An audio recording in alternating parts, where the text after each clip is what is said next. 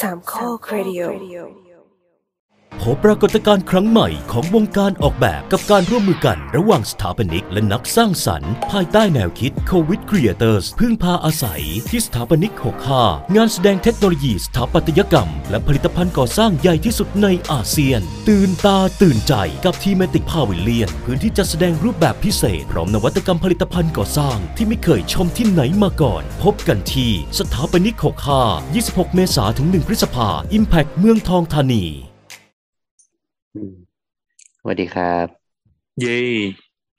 เย่ตอนนี้คือพี่แอนหนีเที่ยวอยู่ แล้วก็มี background noise อยู่ข้างหลังเยอะใช่ใช่เราเล่าสถานการณ์ให้คุณผู้ฟังฟังก่อนละกันก็คือตอนเนี้ย เรามาอยู่บ้านเพื่อนที่ต่างจังหวัด แล้วก็ตอนเนี้ยทุกคนต่างเฮฮาปาร์ตี้ แต่เนื่องด้วย การอัดรายการถือเป็น priority หลักของเรานะครับ เราจะไม่ๆมีโอ้วันสุดยอดเลยว่ะปล่อยคุณผู้ฟังเดียวดายเออดังนั้นเดี๋ยวจะมีเสียงเสียงอาเจอาม่าซ้ออึ้มอะไรข้างหลังแล้วก็พร้อมกับเด็กวิ่งรอบบ้าน คือตอนนี้มันเป็นสามทุ่มเกือบครึ่งแล้วแต่เด็กก็ยังแฮปปี้กันอยู่ คือข้างซ้ายของเราเนี่ย เป็นเด็กกำลังเปิด เปิดเกมเปิด GTA เล่น แล้วก็ระเบิดรถเล่น แล้วพี่ให้ก็เด็กมีเล่น GTA ได้เหรอ มันมันเป็นมันเป็นมอดอันหนึ่งที่ไม่ไม่ได้เป็นแนวโหดอะจะเป็นแนวเอารถไปแล้วก็วิ่งไปชนทุกอย่างให้แม่งพังกระจายอะเ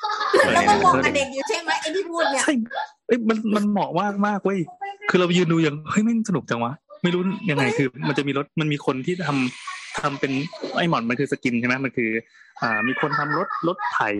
ของไทยรถเด็กแว้นไทยพวกอ่าวัยรุ่นสร้างตัวอะไรเงี้ยก็มีรถบ้านรถแปลกๆแล้วคือคนที่ทำมันทำจริงจังมากอะไอ คล้ายๆกับว่าตัวรถเนี่ยมันทำยังไงก็ได้ให้วิ่งเด็บปั๊บแล้วก็ในในสนามมันมันเลือกเลือกซีนได้จะว่าจะเอาซีนไหน วิ่งไปกลางสนามบินที่เขารอบๆก็เป็นน้ำใช่ป่ะแล้วก็มีทางลาดมีทางอะไรประเภทต่างๆ เพื่อจะทำให้มันพินาศชิบหายให้ดูต่อหน้า แล้วทุกคนจะสนุกมาก คือคือมันเหมาะกับเด็กถูกไหมเออหมอหรือเปล่าไม่รู้ว่าแต่เขาก็ให้เล่นอย่างเงี้ยแต่มันก็มันก็น่าสนุกดีอะเราไม่เห็นอคืย่าองต้องเงี้ยมีแม่งผู้ปกครองให้ความรู้ด้วยไหมว่าเราไม่สามารถปั่นจักรยานในสนามบินได้นะ อะไรอย่างนี้ด้วยหรือเปล่า เออ แต่ก็มันก็คงรู้เปล่าวะคือดูดูเด็กก็มีวุฒิภาวะมีวิจารณญาณเยอะกว่าโบสอะอืมกว่าพ่อของเฮ้ยเขาใช่เหรอเฮ้ยแต่มันมันน่าสนุกน่าสนุกจริงๆ คนที่ออกแบบรถอะเช่นรถอย่างรถบ้านเนี้ยการออกแบบมันก็คือเปลือกของรถอะที่มันเป็นแค่แค่เปลือกอะมันก็คือเปลือกจริงๆ แล้วพอกดกดปุ่มระเบิดรถปั๊บ มันก็แยกมาเป็นโครงสร้างข้างในอะซึ่งมันเป็นโครงเหล็กเออไอชิ้นส่วนที่เป็นกระจกเวลามันแครกมันแตก มันก็คือเป็นกระจกกระจกจริงๆอะไรเงี้ยหนุกมากส่วนเลยนี้มันก็เลยทำให้เด็กๆได้แบบใส่จินตนาการของเขาไปว่า จะทำกับรถยังไงบ้างว่ากูจะทำลายมันยังไงดี อืมเออแต่ว่าเวลาใช้ชีวิตจริงๆอะเช่นแบบเด็กไปขับรถไถเนี่ยเขาไปเข้าไปในสวนปาล์มคือคือเด็กเด็กที่นี่เขาเป็นอย่างนี้จริงขับเข้าไปในสวนปาล์มขับรถไถอะไรเงี้ยก็ขับปกตินะไม่ได้ขับแบบ GTA นะไม่ได้ไปชนทุกอย่างให้พินาศเสียหายนะ อืมอาจจะงงนิดนึงว่าเด็กวัยนี้ขับรถเข้าสวนปาล์มได้เหรอได้อืมอันนี้คือโลกที่เราอยู่ แล้วก็คือร้องเพลงได้แค่เด็กแค่เด็กบ้านนอกแค่เด็กเป็นวัวเนี่ยเหรอเออเอออะไรแบบนั้นอะไรแบบนั้นอะดังนั้นอาจจะมีเสียงแบ็กกราวน์น้อยปนนะครับ ถ้าเกิดว่าใครอยากฟังเสียงแบ็กกราวด์โดยเฉพาะก็ให้ลองเงี่ยหูฟังหน่อย คือพยายามจะหลีเสียงพวกเราลงไป อืมอืมได้ได้ได้อะโอ สวัสเคดีนี่สวัสคืดีอครับรายการสาวสาวสาสาววๆเราช่างเถอะนะช่างเถอะอืมอืมตอนได้นี้ตอนนี้เรามากันสามคนไม่แน่ใจว่าตัวจะเข้ามาเปล่า เรานัดกันสามทุ่มอืมตอนนี้ก็สามทุ่มกว่าละสวัสดีนี่แอนน้ำค่ะโบทครับเย่ใช่ก็ใช่เราอัดกันวันที่เท่าไหร่วะเจ็ดวันที่เจ็ดเจ็ดเออวันที่เจ็ดซึ่งเป็นวันพฤหัสนี่เราอัดก่ออานทิตย์นะหน้าก็สงกรารแล้วป่ะ ใช่ใช่ สงกรารไม่แน่ใจว่าเราจะมีอีพีขยันบ้างแต่คงมีนะ ช่วงนี้คือคือพอไม่ไม่ไม่ไม่ไม่ไม่ไม่ไม่ขยัน คือจริง ๆ เนี่ย ไม่เข้ามีมีเรื่องหนึ่งไว้คือเหมือนว่าเราไม่เข้าใจว่าอีแค่เช่นแบบสงกรารเนี่ยทำไมลูกค้าต้องอยากได้งานก่อนสงกรารด้วย คือสงกรารมึงก็ไม่ดูกัน แต่มึงอยากได้งานก่อนใช่เมื่อกี้เพิ่งเคลียร์ภาษีส่งมาให้บัญชี คือเราบริษัทเราก็จ้างบัญชี คือทุกอย่างแม่งจะต้องหยุด จบก่อนสงกรารพอสงกรารกูจะปล่อยให้ปล่อยจอยอะปล่อยตัวให้ลอยไปตามสายน้ำคือเหมือนว่าส่วนหนึ่งเนี่ยคือมันไม่ได้มีผลกับการเก็บภาษีหรืออะไรที่ถูกไหมมันไม่ใช่แบบตัดรอบปีอะที่ถูกไหมเออ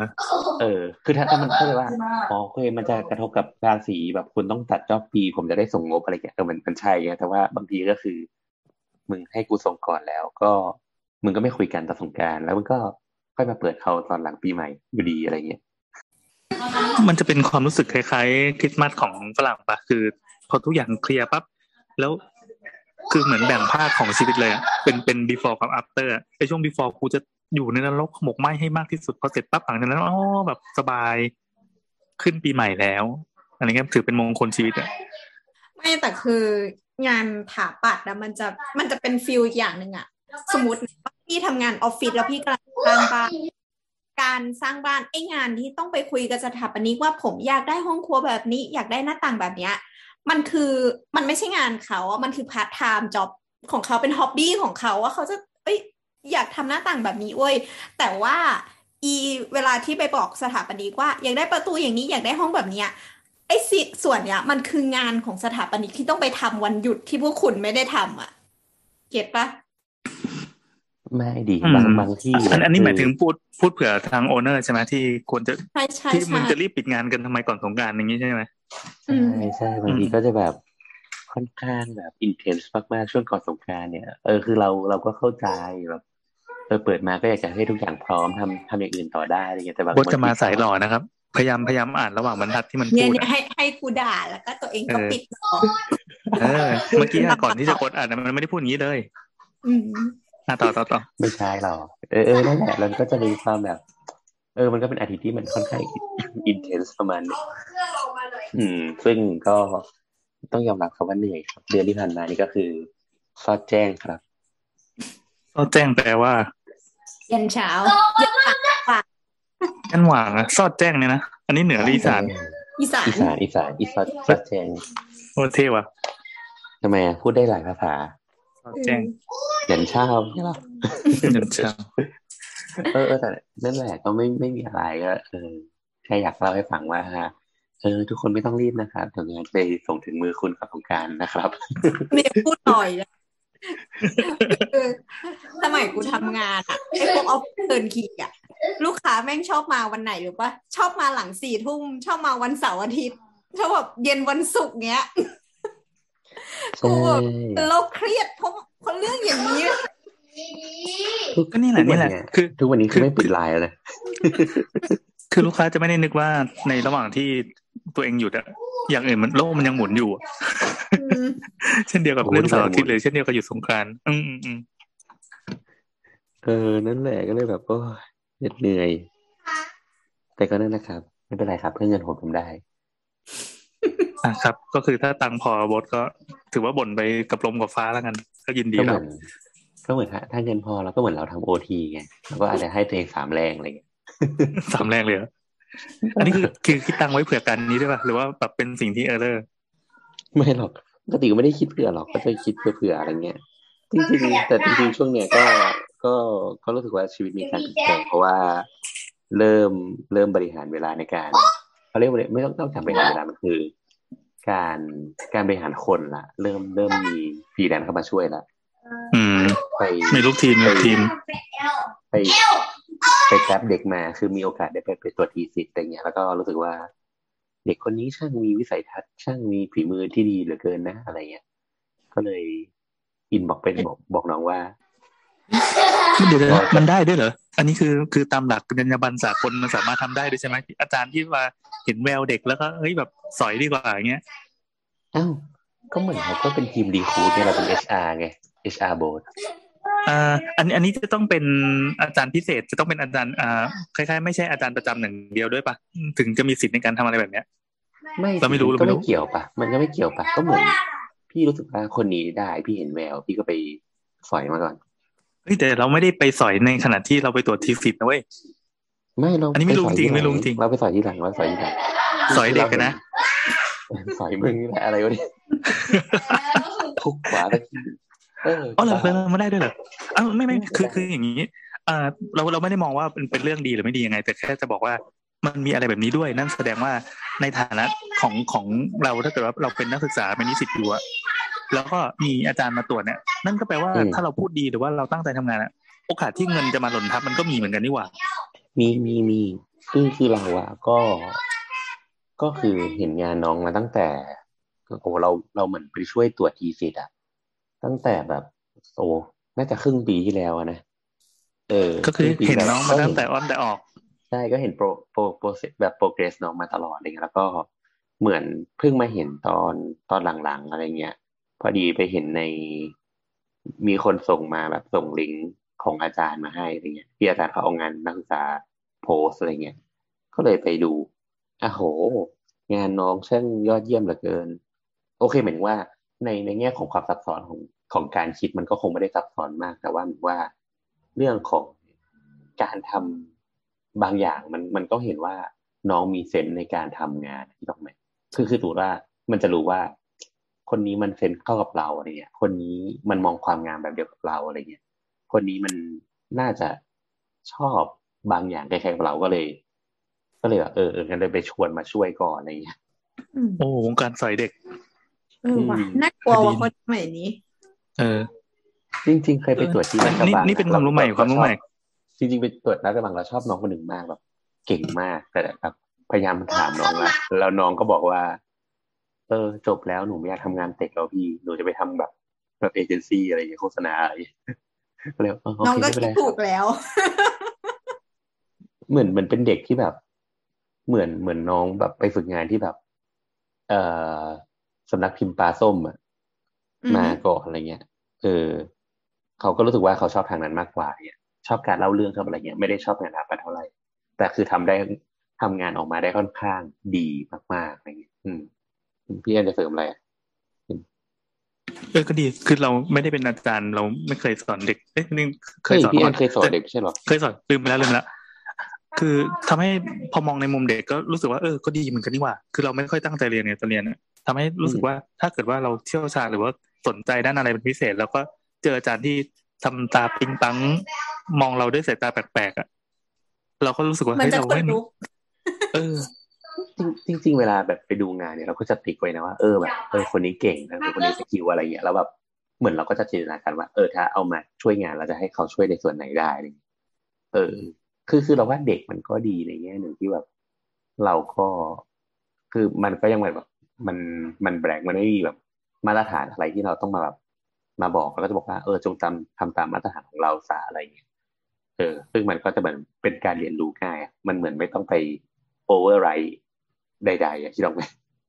เออก็จะจะง่ายนิดหนึ่งแล้วก็ค่อยๆสอนอะไรอย่างเงี้ยก็ก็โอเคอืมแต่แต่ทุกวันนี้โอเคก็คือจ้างเป็นฟรีแลนซ์นะเป็นฟรีแลนซ์ก็ยังแบบเป็นฟรีแลนซ์อยู่ก็คือไม่ได้มาอันเดอร์เรานะก็จ้างเป็นชิ้นๆไป ไม่เชิงว่ะ คือจ้างเป็นวัน แต่ว่าก็ก็ตั้งเป็นราวันคาเลยขึ้นเหรอมา จ้างเป็นวันจ้างเป็นวันอ๋อก็แต่แต่ไม่ว่าให้เราค่แรงวิธีทำงานของเราเป็นอย่างนี้เว้ยก็คือออะสมมุติว่าเราก็บอกว่าเรามีงานสมมติเรามีงานชิ้นนี้ให้ทำ เราก็จะคุยว่างานชิ้นเนี้ยเราอยากให้น้องทำอันนี้ น้องคิดว่าน้องใช้เวลากี่วัน ก็คือให้เด็กมันตัดสินใจว่ามันใช้เวลากี่วัน สมมติบอกว่าเฮ้ยข้างหน้าขนาดนี้ครับผมใช้เวลาสักห้าวันเฮ้ยเราบอก คือเราก็จะต้องคือเราก็จะคงมีกรอบในใจอะไรเงี้ยเราอาจจะมองว่าแบบเออสองสามวันก็น่าจะเสร็จแล้วนะคือมันไม่ควรจะถึงห้าวันอะไรเงี้ยเออ เราก็จะก็อาจจะเป็นกระบวนการต่อรองว่า ท่านี้ได้ไหมเท่านี้ได้ไหมอะไรเงี้ยก็เหมือนต้องคุยกันอะแต่เราก็ให้น้องในการตัดสินใจว่า น้องน้องจะต้องทำกี่วันให้น้องแบบ offer มาก่อนแล้วแล้วก็ค่อยมาตบอย่างเงี้ย คือไม่งั้นแต่ว่าเราก็จะทิดน้องแบบเป็นผู้ใหญ่นะว่า สมมติว่าคุณบอกเท่าเนี้ยแต่ว่าคุณต้องเสร็จเท่านี้นะหมายถึงว่าคุณบอกสามวันเสร็จก็แปลว่าสามวันเสร็จนะมันจะไม่มีการเกิดอย่างนี้ คือหมายถึงว่าพี่จะไม่ได้จ่ายเพิ่มนะตามวันเพิ่ม แค่ให้ทำตามวันที่ตัวเอง ตัวเองบอกอะเออ นั่นแหละ แล้วก็อะให้พี่แอนก่อนเลย ก็คือซึ่งอันนี้ไม่ใช่การฝึกงานใช่ไหมเป็นงานจริงเลยทำงานจริแล้วทำงานแล้วทำงานแล้ว แต่ก็ก็ให้อิสระอย่างนี้มากกว่าอะไรเงี้ย เราก็บอกว่าเออเราเราไม่ได้เอาเปรียบนะแล้วก็ ก็เหมือนก็พอให้เขาตัดสินใจเองมันก็คือชอยใช่ไหมก็คือเขาก็เลือกเองว่าเขาควรจะต้องทำเท่าไหร่อะไรเงี้ยเออแน่นอนเราก็ไม่สามารถ คือเราก็มีทรัพยากรที่จำกัด เราไม่สามารถบอกว่า เอาไปเลยครับงานนี้น้องทำไปเจ็ดวันอะไรเงี้ยคงไม่ไม่ใช่อย่างนั้นเลยเราก็จะให้เขากำหนดมาแล้วก็ตกเองคราวนี้เรื่องของเงินเดือนเนี่ย เราก็บอกเขาว่า ไม่ไม่รู้ว่าพี่แอนเวลาหารเงินเดือนพี่แอนหารสามสิบหรือหารยี่สิบสองน่าน่าจะยี่สิบสองนะหารยี่สิบสองหรอเออเคยคุยกับเพื่อนเพื่อนหารสามสิบว่ะเออแล้วแต่คือแล้วบอกแต่ว่าที่แล้วแต่ที่แล้วแต่สูตรเลย เออ แต่โบใช้สูตรหารยี่สิบว่ะพี่เออ ก็คือก็คือเราบอกว่าจริง ๆอะเรา ตอนแรก ๆ เราอยากจะจ้างเป็นรายเดือน แต่เราก็บอกว่าเราให้ให้เงินเดือนได้ไม่เยอะเท่าไหร่อะไรเงี้ยคือมันก็แบบออฟฟิศเล็กๆกันนะแต่แต่แบบพอพอแบบลดวันเราก็บอกว่าเอองั้นเราเราให้เงินเดือนเท่านี้แต่เราลดวันอะไรเงี้ยจะเป็นแบบสี่วันสองอาทิตย์ แล้วก็ห้าวันสองอาทิตย์อย่างเงี้ยก็ก็คือลดเวลาทำงานอะไรแต่ว่าก็โอเคในในในเชิงปฏิบัติเนี่ยก็ยังยังไม่ได้จ้างเนี่ยแต่ว่าก็ก็เลยแต่ว่าก็คือใช้สูตรเนี่ยในการหารไปก่อนหารวันทำงาน เออซึ่งจริง ๆ อะ พอคำนวณเป็นรายวันอะเอ้ยคำนวณเป็นรายเดือน จริง ๆ ถ้าเกิด คิดเป็นสามสิบวันหารสามสิบอะก็สองหมื่นกว่าอยู่นะ เออ ก็ถือว่าแบบก็สูงอยู่อะไรเงี้ยแต่ว่า แต่พอไม่ได้จ้างจ้างทุกวันมันก็โอเค ก็ไม่ได้รู้สึกอะไรมาก อืมนั่นแหละ ก็ก็อันนี้เป็นแบบความเปลี่ยนแปลงในช่วงนี้อะไรเงี้ย ก็น้องก็อาจจะต้องทนกับลายมือคอมเมนต์ไม่แต่ของกูไป สงสารน้องค่ะ แต่เออน้องเขาตัดสินใจแล้ว แต่แต่ว่าก็ก็เราก็บอกน้องว่า เออแต่ว่าก็คือตอนนี้ไม่มีไม่มีปัญญาจ้างนะก็ ก็ถ้าแบบมีงานประจำก็ไปทำงานประจำแล้วเดี๋ยวพี่ส่งเป็นงานปีนให้แล้วกันอืมเออนั่นแหละเอ่อขออภัยนะครับ พอดีมีเสียงเมียเป่าผมอยู่ ไม่แน่ใจว่าเสียงเข้าอะเสียงลื้อเนี่ยมันเสียงเหมือนเสียงเลื่อยไฟฟ้าเอาละเอ่องั้นงั้นเดี๋ยวเราจะให้บดพูดต่อเลยแล้วกัน คืออย่างนี้ ถ้าเราเข้าคำถามก็มีคุณผู้ฟังชวนคุยมานะครับ ว่าเราฟังประสบการณ์ในสาวๆนะครับ เป็นเขารีพลายต่อจากสวิตของโบสอันนี้เล่าได้ไหมเล่าได้ไหมได้ได้ได้ได้ได้อ่าโอเคโอเคสวิตของคุณเพอร์ซ็อกแอนเดิมเมาแล้วนะครับครับบอกครัว่าบใช่ครัศึบกวันนี้ศึกวันนี้คนคือคุณคนนี้เขาเป็นสถาปนิกอะเขาบอกว่าศึกวันนี้ผู้รับเหมาและลูกค้าเนี่ยเปิดศึกกัน โอ้ย งานจะเสร็จไหมไม่ยออยู่แล้ว ตีกันทำไมเออเออพรุ่งนี้ใช่รับหน้าที่คนไกลเกลี่ยพรุ่งนี้ก็คือวันนี้ใช่เหตุการณ์ใช่สดวันนี้ๆอีวักนแล้วนี้ ดังนั้นแสดงว่าวันนี้จะมีดราม่ามาแล้วให้คุณผู้ฟังฟังนะครับอันนี้เป็นคำถามแรก เชิญครับ เดี๋ยวปิดก่อนเพราะว่าเมียเป่าผม คือคืออย่างนี้เอ่อเรื่องเนี้ยต้องอธิบายเบื้องต้นก่อนว่ามันมันมันเราว่ามันเกิดการเขาเรียกอะไร อะสนทนากันที่แบบพิมพ์เอาอะเวลาคนมันพิมพ์กันเนี่ย มันมันไม่รู้มูดอะคิดออกไหมไม่รู้อืมมูดแอนโทนอะไรเงี้ย คือเรื่องของเรื่องก็คือตอนแรกก็ไม่มีอะไรก็คิดว่าโปรเจกต์มันก็ผ่านผ่านไปสักพักลูกค้าก็ส่งแบบเหมือนข้อมูลมาให้ว่า เนี่ยเพิ่งไปคุยกับผู้รับเหมามา ผู้รับเหมาดูหัวเสียมากแบบเหมือนผู้รับเหมาจะเบิกงวดแล้วลูกค้าบอกว่าเฮ้ยแต่ยูยังทำไม่เสร็จอะไรเงี้ยแบบ แล้วมึงจะเบิกงวดทำไมวะอะไรเงี้ยประมาณเนี้ยตรงประมาณแบบแบบเหมือนเหมือนคืออย่างนี้อธิบายเบื้องต้นว่าเวลาเวลาเราทำเบื้องต้นเวลาเราจ้างผู้รับเหมาก่อสร้างเนี่ย สิ่งที่เขาจะทำมาก็คือสอยงวดงวดงาน สมมติว่าหนึ่งร้อยบาท เนี่ยเขาบอกว่าทำค่าอ่าเซ็นสัญญาเริ่มงาน คุณต้องจ่ายก่อนสิบบาททำทำคานชั้นหนึ่งทำฟุตติ้งคุณจ่ายอีกสิบบาทอะไรเงี้ยที่ตรงไหมไปเรื่อยๆ จนกว่ามันจะครบร้อยบาท คราวนี้ปัญหาก็คือผู้รับเหมาอะเขาเขาอะตอนนี้เขาทำถึงประมาณงวดที่สิบเอ็ดสิบสอง แต่เขาอะจะเบิกงวดที่สิบแปดก่อน หมายถึงว่างวดที่สิบสามสิบสี่สิบห้าสิบหกอะข้ามไปก่อนนะจะจะบวกงวดที่สิบแปดก่อน เพราะว่าเวลาเวลาก่อสร้างจริง ๆ เนี่ย ถ้ามันอาคารมันมีขนาดใหญ่เนี่ย บางครั้งอะมันไม่ไม่จำเป็นที่จะต้องทำทีเดียวหมายถึงว่าสมมติว่าคุณกำลังอยู่ทำที่งวดที่สองอยู่ใช่ไหมสมมติว่าเป็นงานพื้น สมมติเป็นงานพื้นนะแต่คุณบอกว่าเฮ้ยแต่ชั้นอื่นนะงานระบบไฟเข้าได้ละ ระบบร้อยท่อไฟต่างๆ เข้าได้ละ เขาก็อาจจะขอข้ามไปของงวดนั้นนะมาจ่ายก่อน เออไอ้พวกนี้จะต้องมีสัญญาแบบรายงวดไหมต้องต้องแบบเซ็นการจ่ายอะไรอย่างเงี้ยอ๋อมีโอเคมีโอเคมีแต่ว่าบางเสียงบาฟังงเราครั้ดังงมากเออเออแต่บางครั้งนะปัญหาก็คือ ตัวของเจ้าของเองก็อาจจะไม่ได้เข้าใจหรือว่าบางครั้งก็ก็อาจจะแบบ มันก็มันออกมาได้หลายแง่เนอะบางครั้งเขาก็อาจจะมีทัศนคติที่ว่าเฮ้ยไปให้เบิกก่อนเนี่ยมันอันตราย หรือบางครั้งเองผู้รับเหมาเองอะก็มีแนวโน้มที่จะเบิกแบบเบิกข้ามไปข้ามมาทำนี้ไม่เสร็จอะสมมติว่างวดที่สิบเอ็ดทำเหลือสิบเปอร์เซ็นต์อะยังไม่เสร็จ งวดที่สิบสองทำเหลือสิบเปอร์เซ็นต์อะยังไม่เสร็จ แต่กูขอบวกเบิกงวดนี้ก่อนอะไรเงี้ยมันจะมีการซ้อนทับอยู่หรือว่าบางครั้งผู้รับเหมาก็จะ สมมติว่าอุบิเหตุหน้างานนะมันมันก็มีแน่นอนเช่นแบบทำไปสักพักบอกว่า เฮ้ยไม่ได้ว่ะเสามันรับน้ำหนักไม่ได้ มันเสาจะแตกอะไรสมมตินะถ้าเป็นงานรีโนเวทอะไรเงี้ยเขาก็ไปเสริมเสาเพิ่มบางครั้งก็เอาเงินเนี่ย เสริมมาก่อน แล้วก็เอาสมมติว่า ก่อพื้นชั้นสองอยู่เนี่ย แต่ว่าพื้นชั้นสองมันก่อไม่ได้อะในหน้างานมันต้องเสริมสักข้างล่างก่อน เพื่อให้พื้นชั้นพื้นชั้นสองมันแน่น เพื่อที่จะก่อผนังได้เขาก็จะเอาเงินค่าก่อผนังมาทำเสาเสริมพื้นชั้นหนึ่งก่อน แต่คราวเนี้ยพอมันงวดมัน เนี่ยมันมันมีทั้งแบบงานเสริมงานเติมงานงวดเนี่ยพอมันไม่เสร็จ ไม่มีอะไรเสร็จเลยเนี่ย ก็จะมีคำถามแล้วว่าเฮ้ยคุณทำอะไรไม่เสร็จแล้วคุณจะเบิกไปเรื่อยๆอย่างนี้ได้ยังไงอะไรอย่างเงี้ยซึ่งในกรณีที่ดราม่าวันนี้ก็เกิดกรณีอย่างนี้เช่นกัน ซึ่งทางทาง owner ก็ยืนยันว่าเฮ้ยคุณทำอะไรไม่เสร็จเลยอะแล้วคุณจะเบิกได้ไง แล้วคุณก็แบบทิ้ง site มานานแล้ว ไม่ใช่ทิ้ง site นะหรือว่า มันอาจจะแบบมี progress ในด้านอื่นๆนะแต่แบบมันไม่ได้เห็นชัด เออ เจ้าของก็จะรู้สึกว่าเฮ้ยมันไม่มี progress เลยแล้วคุณจะมาเบิกงวดไปเรื่อยๆอย่างนี้ได้ไง แต่ผู้รับเหมาก็จะมองว่า เออบางทีเนี่ย เขาก็เขาก็มองว่า เอ้ย แต่ว่าตรงเนี้ย ถ้าเกิดทำตรงนี้ เราลบตรงเนี้ย มันจะเร็วขึ้นคิดออกไหมอืมเออมันตรงมันนี้คือก็มันไปเขามันคือการบริหารไซส์ของเขาอะอือืมมซึ่งมันก็เกิดกลายเป็นว่า มองคนละมุม พอมองคนละมุมปั๊บเนี่ย ทะเลาะกันละ อืมอืม แล้วมันก็แบบเรายิ่งแชทคุยเนี่ยมันยิ่งมีอารมณ์ยั่วยุโมโหใช่ไหมอืม ซึ่งเอาจริง ๆ มันไม่มันไม่มีถูกมีผิดใช่ไหมมันได้ทั้งคู่ใช่ไหมเออคือมันต้องคุยกันใช่กับเราอะมอันนี้อืมเท่าที่ฟังของโบ๊ทดูก็คือ จริงๆแล้วเหมือนมันก็มีเรื่องของทัศนคติด้วยนิดนึงอย่างเจ้าของบ้านอะ เขาอาจจะรู้สึกว่าไซต์เนี้ยมันมีการหยุดไปนานที่ฟังดูเมื่อกี้นะซึ่ง ในมุมมองของเจ้าของบ้านหรือโอนเนอร์ที่เขาจะสร้างบ้านอะเวลาที่มันมีการหยุดหรืออะไรที่มันไม่ได้มันไม่ได้ต่อเนื่องอะ เขาจะรู้สึกไม่สบายใจเว้ยแล้วความไม่สบายใจเนี่ย มันจะติดอยู่ในใจของเขา มันทำให้อืมเกิดความสงสัยในการทำงานของรับเหมาต่อไป ใช่ใช่คือประเด็นอย่างอืนี้มคือคือที่เราอะพยายามเคลียร์วันเนี้ย เพราะว่าหนึ่งคือเรารู้สึกว่าโปรเจกต์เนี่ย ถ้าแบบตามสเกจดูเดิมเนี่ย มันมันก็เลื่อนแหละ แต่ว่าโอเคเขาก็แบบ คอมมิตใหม่ว่าจะจะมอบส่งมอบงานประมาณมิถุมิถุนายน อะ ซึ่งมิถุนายนเนี่ย มันก็ยังเหลืออีกตั้งกี่เดือนอะเมษา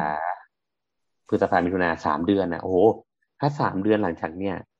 มันไม่สนิทใจกันแล้วเนี่ย โอ้โหทำงานยากนะ จะเบิกอะไรทีนี้ก็แบบ ก็เหนื่อยแล้วอะก็เลยมองว่า เอองั้นก็เดี๋ยวขอเคลียร์ใจก่อนอะไรเงี้ย ก็เลยนัดประชุม สรุปก็คือ ผู้รับเหมาเข้า แต่ owner ไม่มา owner ลืม ซึ่งซึ่งอันเนี้ยเรารู้สึกว่านิดนึงอันเนี้ยเราต้องติ owner นะว่า คือ owner อาจจะรู้สึกว่าเอ้าก็ผมเสียเงินจ้างแล้วเนี่ย ผมเออผมสั่งได้สิอะไรอย่างเงี้ย คือเป็นคนเจ้าของเงินเจ้าของ project เนี่ยเออซึ่งซึ่งเราต้องคิดหน่อยหนึ่งว่า ไอ้ไอ้ที่เรามาไม่มาหรือคนมารอ ก็คือคนที่รอทำงานอยู่นี่นะอะไรอย่างเงี้ยเออเออ แต่แต่อืมคือเราว่า โอเคก็ไม่เป็นไรเราก็โอเคไม่เป็นไรเราก็บอกผู้เราบอกว่า อ่าพี่พี่แบบจงระบายความอัดอั้นมาให้ข้าพเจ้าฟังเดี๋ยวนี้ว่า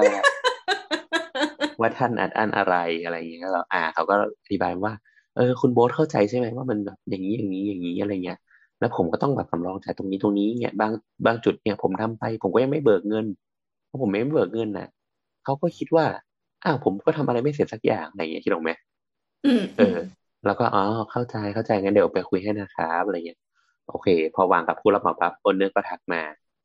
แบบเหมือนแบบทักมาให้หลังอีกประมาณครึ่งชั่วโมงเนี่ยบอกเออเออขอโทษทีลืมอะไรเงี้ยลืมแบบนู่นนี่นั่นนะเราว่าไม่เป็นไร แล้วก็อธิบายว่าผู้รับเหมาเขามองอย่างนี้นี้นี้โอนเนอร์ก็ใส่แล้วแบบเนี่ย ผู้รับเหมาทำอันนี้ก็ไม่เสร็จไม่ไม่เสร็จเนี่ยคือบางทีเขาเขียนงวดเนี่ยเขาก็จะเขียนแบบ เช่น เอ่อก่อก่อผนังฉาบปูนทำสกิมเนี่ย ทำผิวทำผิว แต่แต่เขาวเนี่ย เวลาแบบ บางครั้งมันก็ทำสกิมไม่เสร็จ เพราะว่า คือบางทีเนี่ย เวลาเขาวางแผนเนี่ยเขาก็อาจจะคิดว่าอ๋อถ้าเกิดชั้นสี่ชั้นสามชั้นสองเนี่ยก่อเสร็จชั้นหนึ่งก็ระหว่างนั้นชั้นหนึ่งก็ทำพื้นไปถ้าพื้นเสร็จปั๊บช่างมันก็ก่อลงมาชั้นหนึ่งแล้วก็เดี๋ยวสุดท้ายก็ตบเอาช่างสกิมอะมาเก็บสกิมทั้งหมด ดังนั้นอืมเวลาในงวดเนี่ยมันอาจจะสมมติว่าตีว่างานสกิมเป็นสิบเปอร์เซ็นเนาะงานงานสกิม สกิมผนังเนี่ยสักสิบเปอร์เซ็นเนี่ยเขาก็ค้างสิบเปอร์เซ็นไว้คิดออกไหมซึ่งพอมันค้างไว้เยอะเนี่ย เวลาตรวจเป็นงวดเนี่ย มันจะรู้สึกว่าเฮ้ยมึงก็ไม่เสร็จสักทีอะนี่มึงก็ค้างไว้สิบสิบสิบสิบคิดออกไหมคือมันไม่มีอันไหนเป็นชิ้นเป็นอันเลยที่พอจะใช่ให้เสร็จรับใช่ได้ใช่ใช่ใช่อืมอืมเออเขาก็เขาก็จะรู้สึกว่าอ้าวแล้วอันนี้มึงก็ไม่เสร็จอะแล้วมึงจะมาเบิกทำไมวะเอออืมแล้วก็จะมีเรื่อง แล้วผู้รับเหมาก็จะบอกว่า แต่ว่าโอเค อันนี้ไม่เป็นไรแต่ว่า คือผมอะก็ทำเสริมเสาไปแล้ว ชั้นหนึ่งเนี่ย ซึ่งผมอะก็เอาเงินส่วนที่ผมเบิกไปล่วงหน้าวดคิดออกไหมเหมือนที่เขาเอาเงินไปเบิกล่วงหน้า แล้วเขาก็เอามาอืมมาทำเสริมเสาก่อน แปลว่าเงินระหว่างเสริมเสาอะมันแหว่งไปมันแหว่งไปละเงินงวดอะอืมมันแหว่งไปเพราะเสริมเสาเออ มันก็เป็นลักษณะอย่างนี้เว้ยเขาก็ แต่ owner ก็บอกว่า เออเนี่ย แต่เขาก็ไม่เสร็จอะไรสักอย่างเนี่ยเราจะให้เบิกได้ยังไงทำตั้งหลายครั้งแล้วนะอะไรเงี้ยอืมอื แล้วมอืมงานที่บอกว่าแบบจะเสร็จจะเสร็จอันเนี้ยมันก็ผัดไปเรื่อยๆอย่างเงี้ยคือ คือบางครั้งมันก็เราเข้าใจ owner นะบางครั้งอะผู้รับเหมาบางทีก็จะรับปากไปอะแต่มันก็ไม่มาคิดว่าเออเดี๋ยวว่าวันนี้บันไดจะเสร็จนะครับเออเดือนหน้าบันไดจะเสร็จแล้วอะมันผ่านไปเดือนหนึ่งแม่งแบบบันไดยังไม่มาเลยอะบันไดยังไม่ขึ้นโค้งเลยอย่างนี้คิดออกไหมอืมอืมเออเขาก็จะรู้สึกว่ามันเริ่มไม่มันมีความไม่มั่นใจไปเรื่อยมันก็เสียความน่าเชื่อถือไปๆใช่ใช่อะเราก็ โอเค ไม่เป็นไรอะเข้าใจก็รับฟังโอเคครับได้ได้เดี๋ยวว่าเขาไม่อันนี้อันนี้ก็นกสองหัวนะ ไปฟังมาฝั่งหนึ่งแล้วก็แป๊บแป๊บครัแป๊บบครับตลอดเป็นแผนกกุมเป้าอะรับรับรับสารรับสารอะแล้วมาคุยกับอีกฝั่งหนึ่งอ่าแล้วก็โอเคเราก็ไปคุยกับผู้รับเหมาเออเออคือครับคืออย่างนี้นะ ตัวกระรอดจริงๆว่ะเออจริงว่ะมันต้องคนแบบนี้จริงเนาะเขาเขาก็บอกว่าเขาก็บอกว่าสับรางเก่งคือคือเออเดี๋ยวเดี๋ยวเดี๋ยวเดี๋ยวเดี๋ยวไม่ใช่สิเออคือเราก็ไปคุยกับผู้รับเหมาว่าอ๋อเออคืออย่างนี้เขาก็ กังวลเรื่องเนี้ยซึ่งก็ต้องขอตำหนินะว่าพี่อย่าทำเลยสเก็ตดูมาเยอะแล้วก็คือเราก็ต้องตำหนินะแบบทั้งโปรและคอนนะใช่ไหมทั้งทั้งอวยและตำหนิอะไรเงี้ยคือคือเราก็บอกว่าเราเข้าใจแต่ว่าอีกแง่หนึ่งอะก็ต้องยอมรับว่าพี่อะทำหลุดสเก็ตดูเยอะ ซึ่งถ้าพี่หลุดสเก็ตดูเยอะอะแน่นอนลูกค้าเขาก็ไม่มั่นใจแล้วพี่จะเบิกเนี่ยมันโอ้มันลำบากอะไรเงี้ยมันยากอะไรเงี้ยเขาก็เขาก็ไม่อยากให้เบิกหรอกถูกไหมเออ แล้วก็พูดอย่างเงี้ย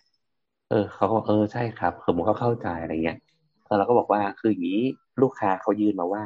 ให้เบิกตามงวด อะเราเขาก็ก็ได้ครับ ก็ก็ตามนั้นอะไรอย่างเงี้ยแต่คราวเนี้ยเราอะเขาคุยกับเสร็จผู้รับเหมาก็อะก็ยอมจำนนแต่โดยดีนะเบิกตามงวดก็ได้แต่มันเขาก็บอกว่า แต่ถ้าเบิกตามงวดมันก็มีโอกาสที่งานมันจะเสร็จล่าช้านะครับอะไรเงี้ยเออเราก็บอกว่าลูกค้าบอกว่าลูกค้าไม่ไม่ได้สนละเพราะว่า งานมันก็เกินสเกจดูมาประมาณหนึ่งละอะไรเงี้ยมันก็คงไม่ต่างกันละเอาเอาเอาให้จบละกัน อย่างน้อยก็เขาจะได้ปลอดภัยอะไรเงี้ยคือแต่ว่าอันเนี้ยไม่คือความเนี่ยคือ จะเบิกแค่ห้าเปอร์เซ็นต์นะห้าเปอร์เซ็นต์นะที่จะเบิกเนี่ยแต่แบบมีประเด็นนะที่ต้องไหมอืมมันน้อยมากไม่ไม่เราแต่อืมอืมแต่แต่ห้าห้าเปอร์เซ็นต์ของโปรเจกต์นี้มันก็หลายแสนนะอืมอ๋ออืมอันนี้โปรเจกต์ส เท่าไหร่เนี่ย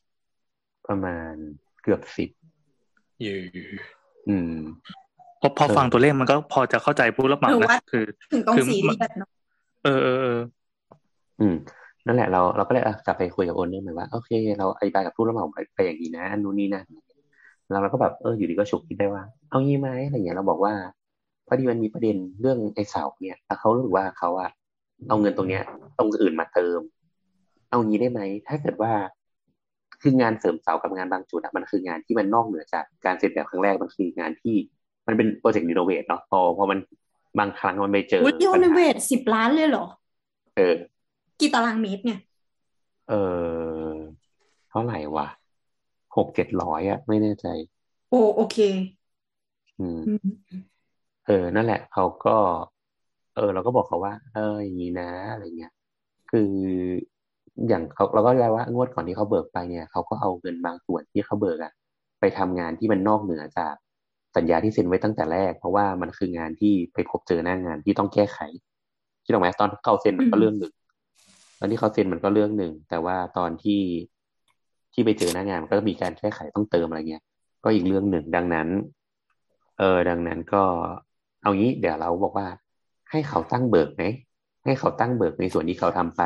เป็นนอกงวดคิดออกไหมคือไอ้งวดเออเนี่ยจก็ริไปงๆแต่ว่าต้องเป็นเราก็คิดคิดอยู่ คือปกติเอะเวลาเราเซ็นงวดว่าจะจ่ายเงี้ย มันต้องเซ็นรับรู้กันทั้งสองฝ่ายเนาะแล้วก็มีพยานก็อาจจะเป็นสถาปนิกอะไรประมาณเนี้ย ก็คือทีเนี้ยเวลาที่มันมีเพิ่มเติมติดขัดอย่างที่โบ๊ทบอก หรือว่ามันมีงานเพิ่มระหว่างการทำงานเนี่ย ส่วนใหญ่มันจะมันจะเป็นดอกจันเสริมขึ้นมา ซึ่งซึ่งมันก็ยังต้องรับรู้ทั้งสองฝ่าย แล้วก็เป็นการตกลงทั้งสองฝ่ายเหมือนกัน คือคืออย่างนี้ปัญหาคือตอนที่เขาคุยกันเรื่องเสริมอันเนี้ย คือมันก็ไม่ได้ไปเพิ่มเงินนะคือมันก็เป็นเป็นลดสเปคตรงอื่นเป็นว่าเป็นลดแบบเช่น จากปูกระเบื้องแล้วบอกเออไม่ปูกระเบื้องแล้วถ้ามันสีเทาก็อาจจะเป็นแบบขัดมันแทนก็คือถูอะที่ดอกไหมหรือแบบอืมบางอันแบบไม่ต้องสกิมกูก็อ่าเอาแบบฉาบธรรมดาอะไรเงี้ยที่มันลดคอร์สเพื่อมันถั่วอะไรเงี้ยแต่ว่ามันอยู่ในงวดอื่นที่ดอกไหม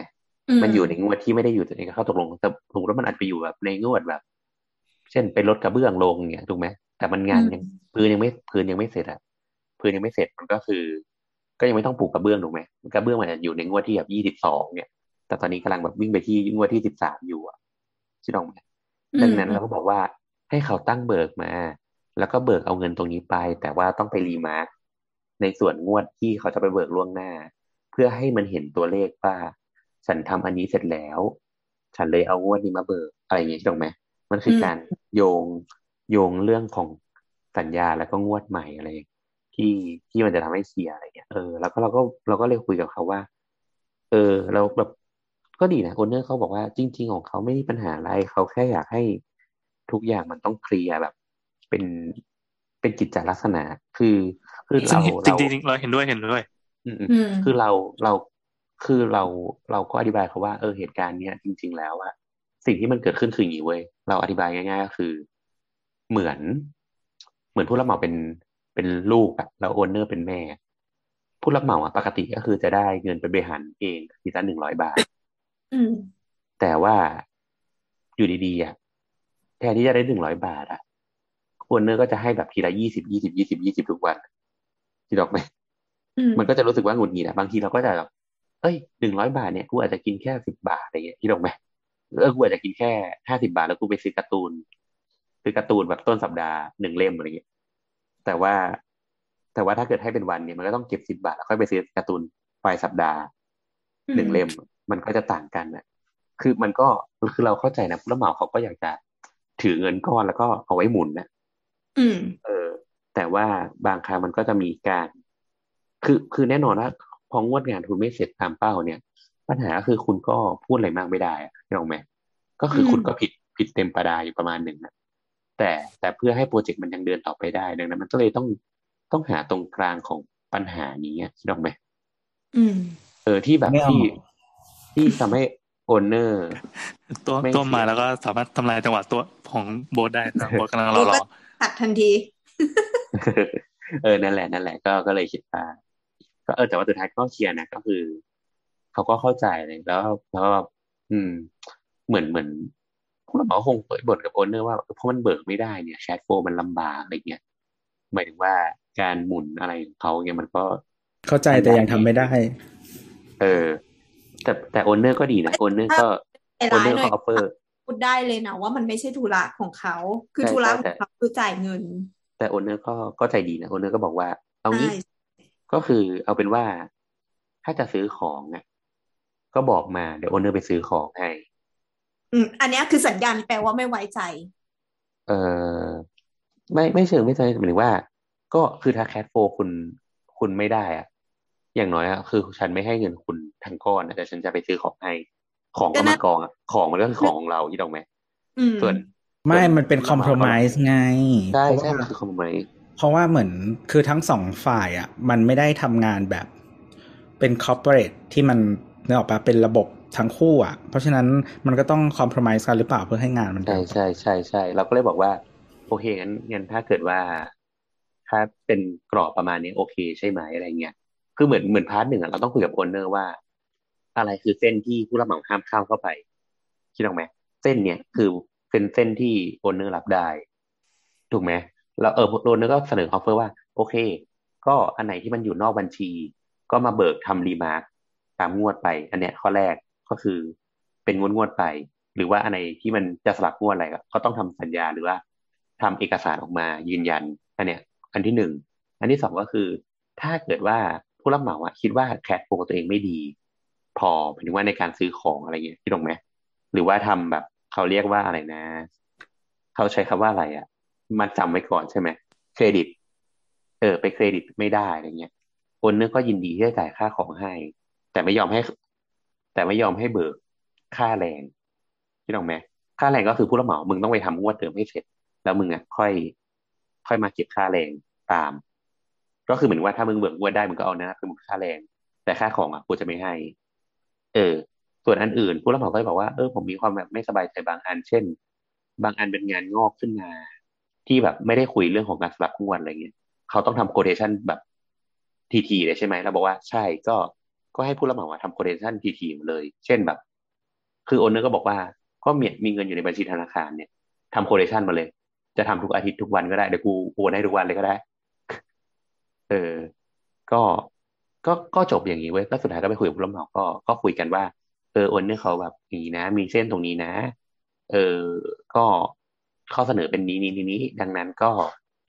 อันนี้ก็คุยให้เรานะแบบครึ่งทางเนาะไม่ต้องทะเลาะกันเลยให้โปรเจกต์มันเสร็จอะไรเงี้ย คือคือพาร์ทหนึ่งก็คือผู้รับเหมาเขาก็ไม่ค่อย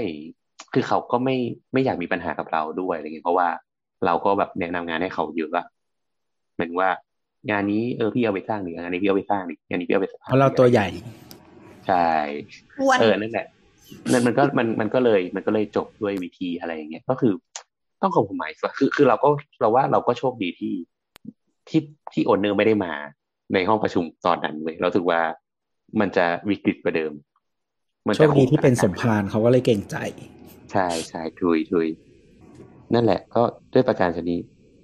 เออมันมีนิดหนึ่งตอนที่ได้ยินบัวบอกว่า งานเนี้ย แบ่งงวดทั้งหมดสิบสองงวด ไม่ใช่ มึงไปดูงวดเนี่ยที่กูส่งให้อะ มีตั้งเท่าไหร่ยี่สิบแปดงวดอะไรไม่รู้เออซึ่งการซอยงวดเยอะคือบทไม่บทบทส่ง PDF มาในแชทนะครับ ก็คงไม่มีใครกดอ่านหรอกมีใครกดอ่านบ้างไหม ไม่กดทำไมวะจะดูทำไมวะเรื่องอะไรต้องไปแบ่งงานมันวะเดี๋ยวดูกันนะมีว่าเท่าไหร่วะเนี่ยมีทั้งหมดยี่สิบสามงวดเขาอุตส่าห์ทำเอกสารนะ ปกติเขาไม่ได้ทำมาหลายปีแล้วนะ ไม่ไม่อันนี้ของผู้รับเหมาไม่ใช่ของกูเอออ๋อก็ว่า แต่ไอไอไองบที่โชว์เนี่ยการการซอยซอยงวดเป็นยี่สิบสามงวดนี่มันเรื่องปกติป่ะหรือว่ามันโคตรเยอะเราว่ามันเยอะมากนะ เยอะเยอะ อันนี้เขาเยอะมากเขาซอยถี่มากอะเนี่ย ไม่แต่ว่าอีโครงการเนี่ยต้องเข้าใจกันว่าจริง ๆ ของตัวของคนเนอร์เองอะเขาค่อนข้างแบบมี experience มีประสบการณ์ที่ไม่ค่อยดีกับ การทำงานกับผู้รับเหมาอยู่แล้วอะไรเงี้ยคือเขาเคยโดนโกงมาก่อนทั้งโดนโกงไปแบบล้านกว่าบาทอะไรเงี้ยแล้วยิ่งแต่ว่าคืออย่างคือปกติธนาคารเขาจะมีซอยถ้าสมมติกู้เงินอะเขาจะมีซอยงวดมาให้ส่วนหนึ่งแล้วนะแล้วก็ปกติก็จะซอยอีกได้อันนี้เป็นเงินสดของเขานะเออ ก็แต่ว่าเอออันนี้ก็คือ ก็ประมาณนี้ อันนี้ อันนี้ที่ส่งไปเนี่ย อันนี้คือเฉพาะค่าค่า exterior นะไม่รวม interior อืม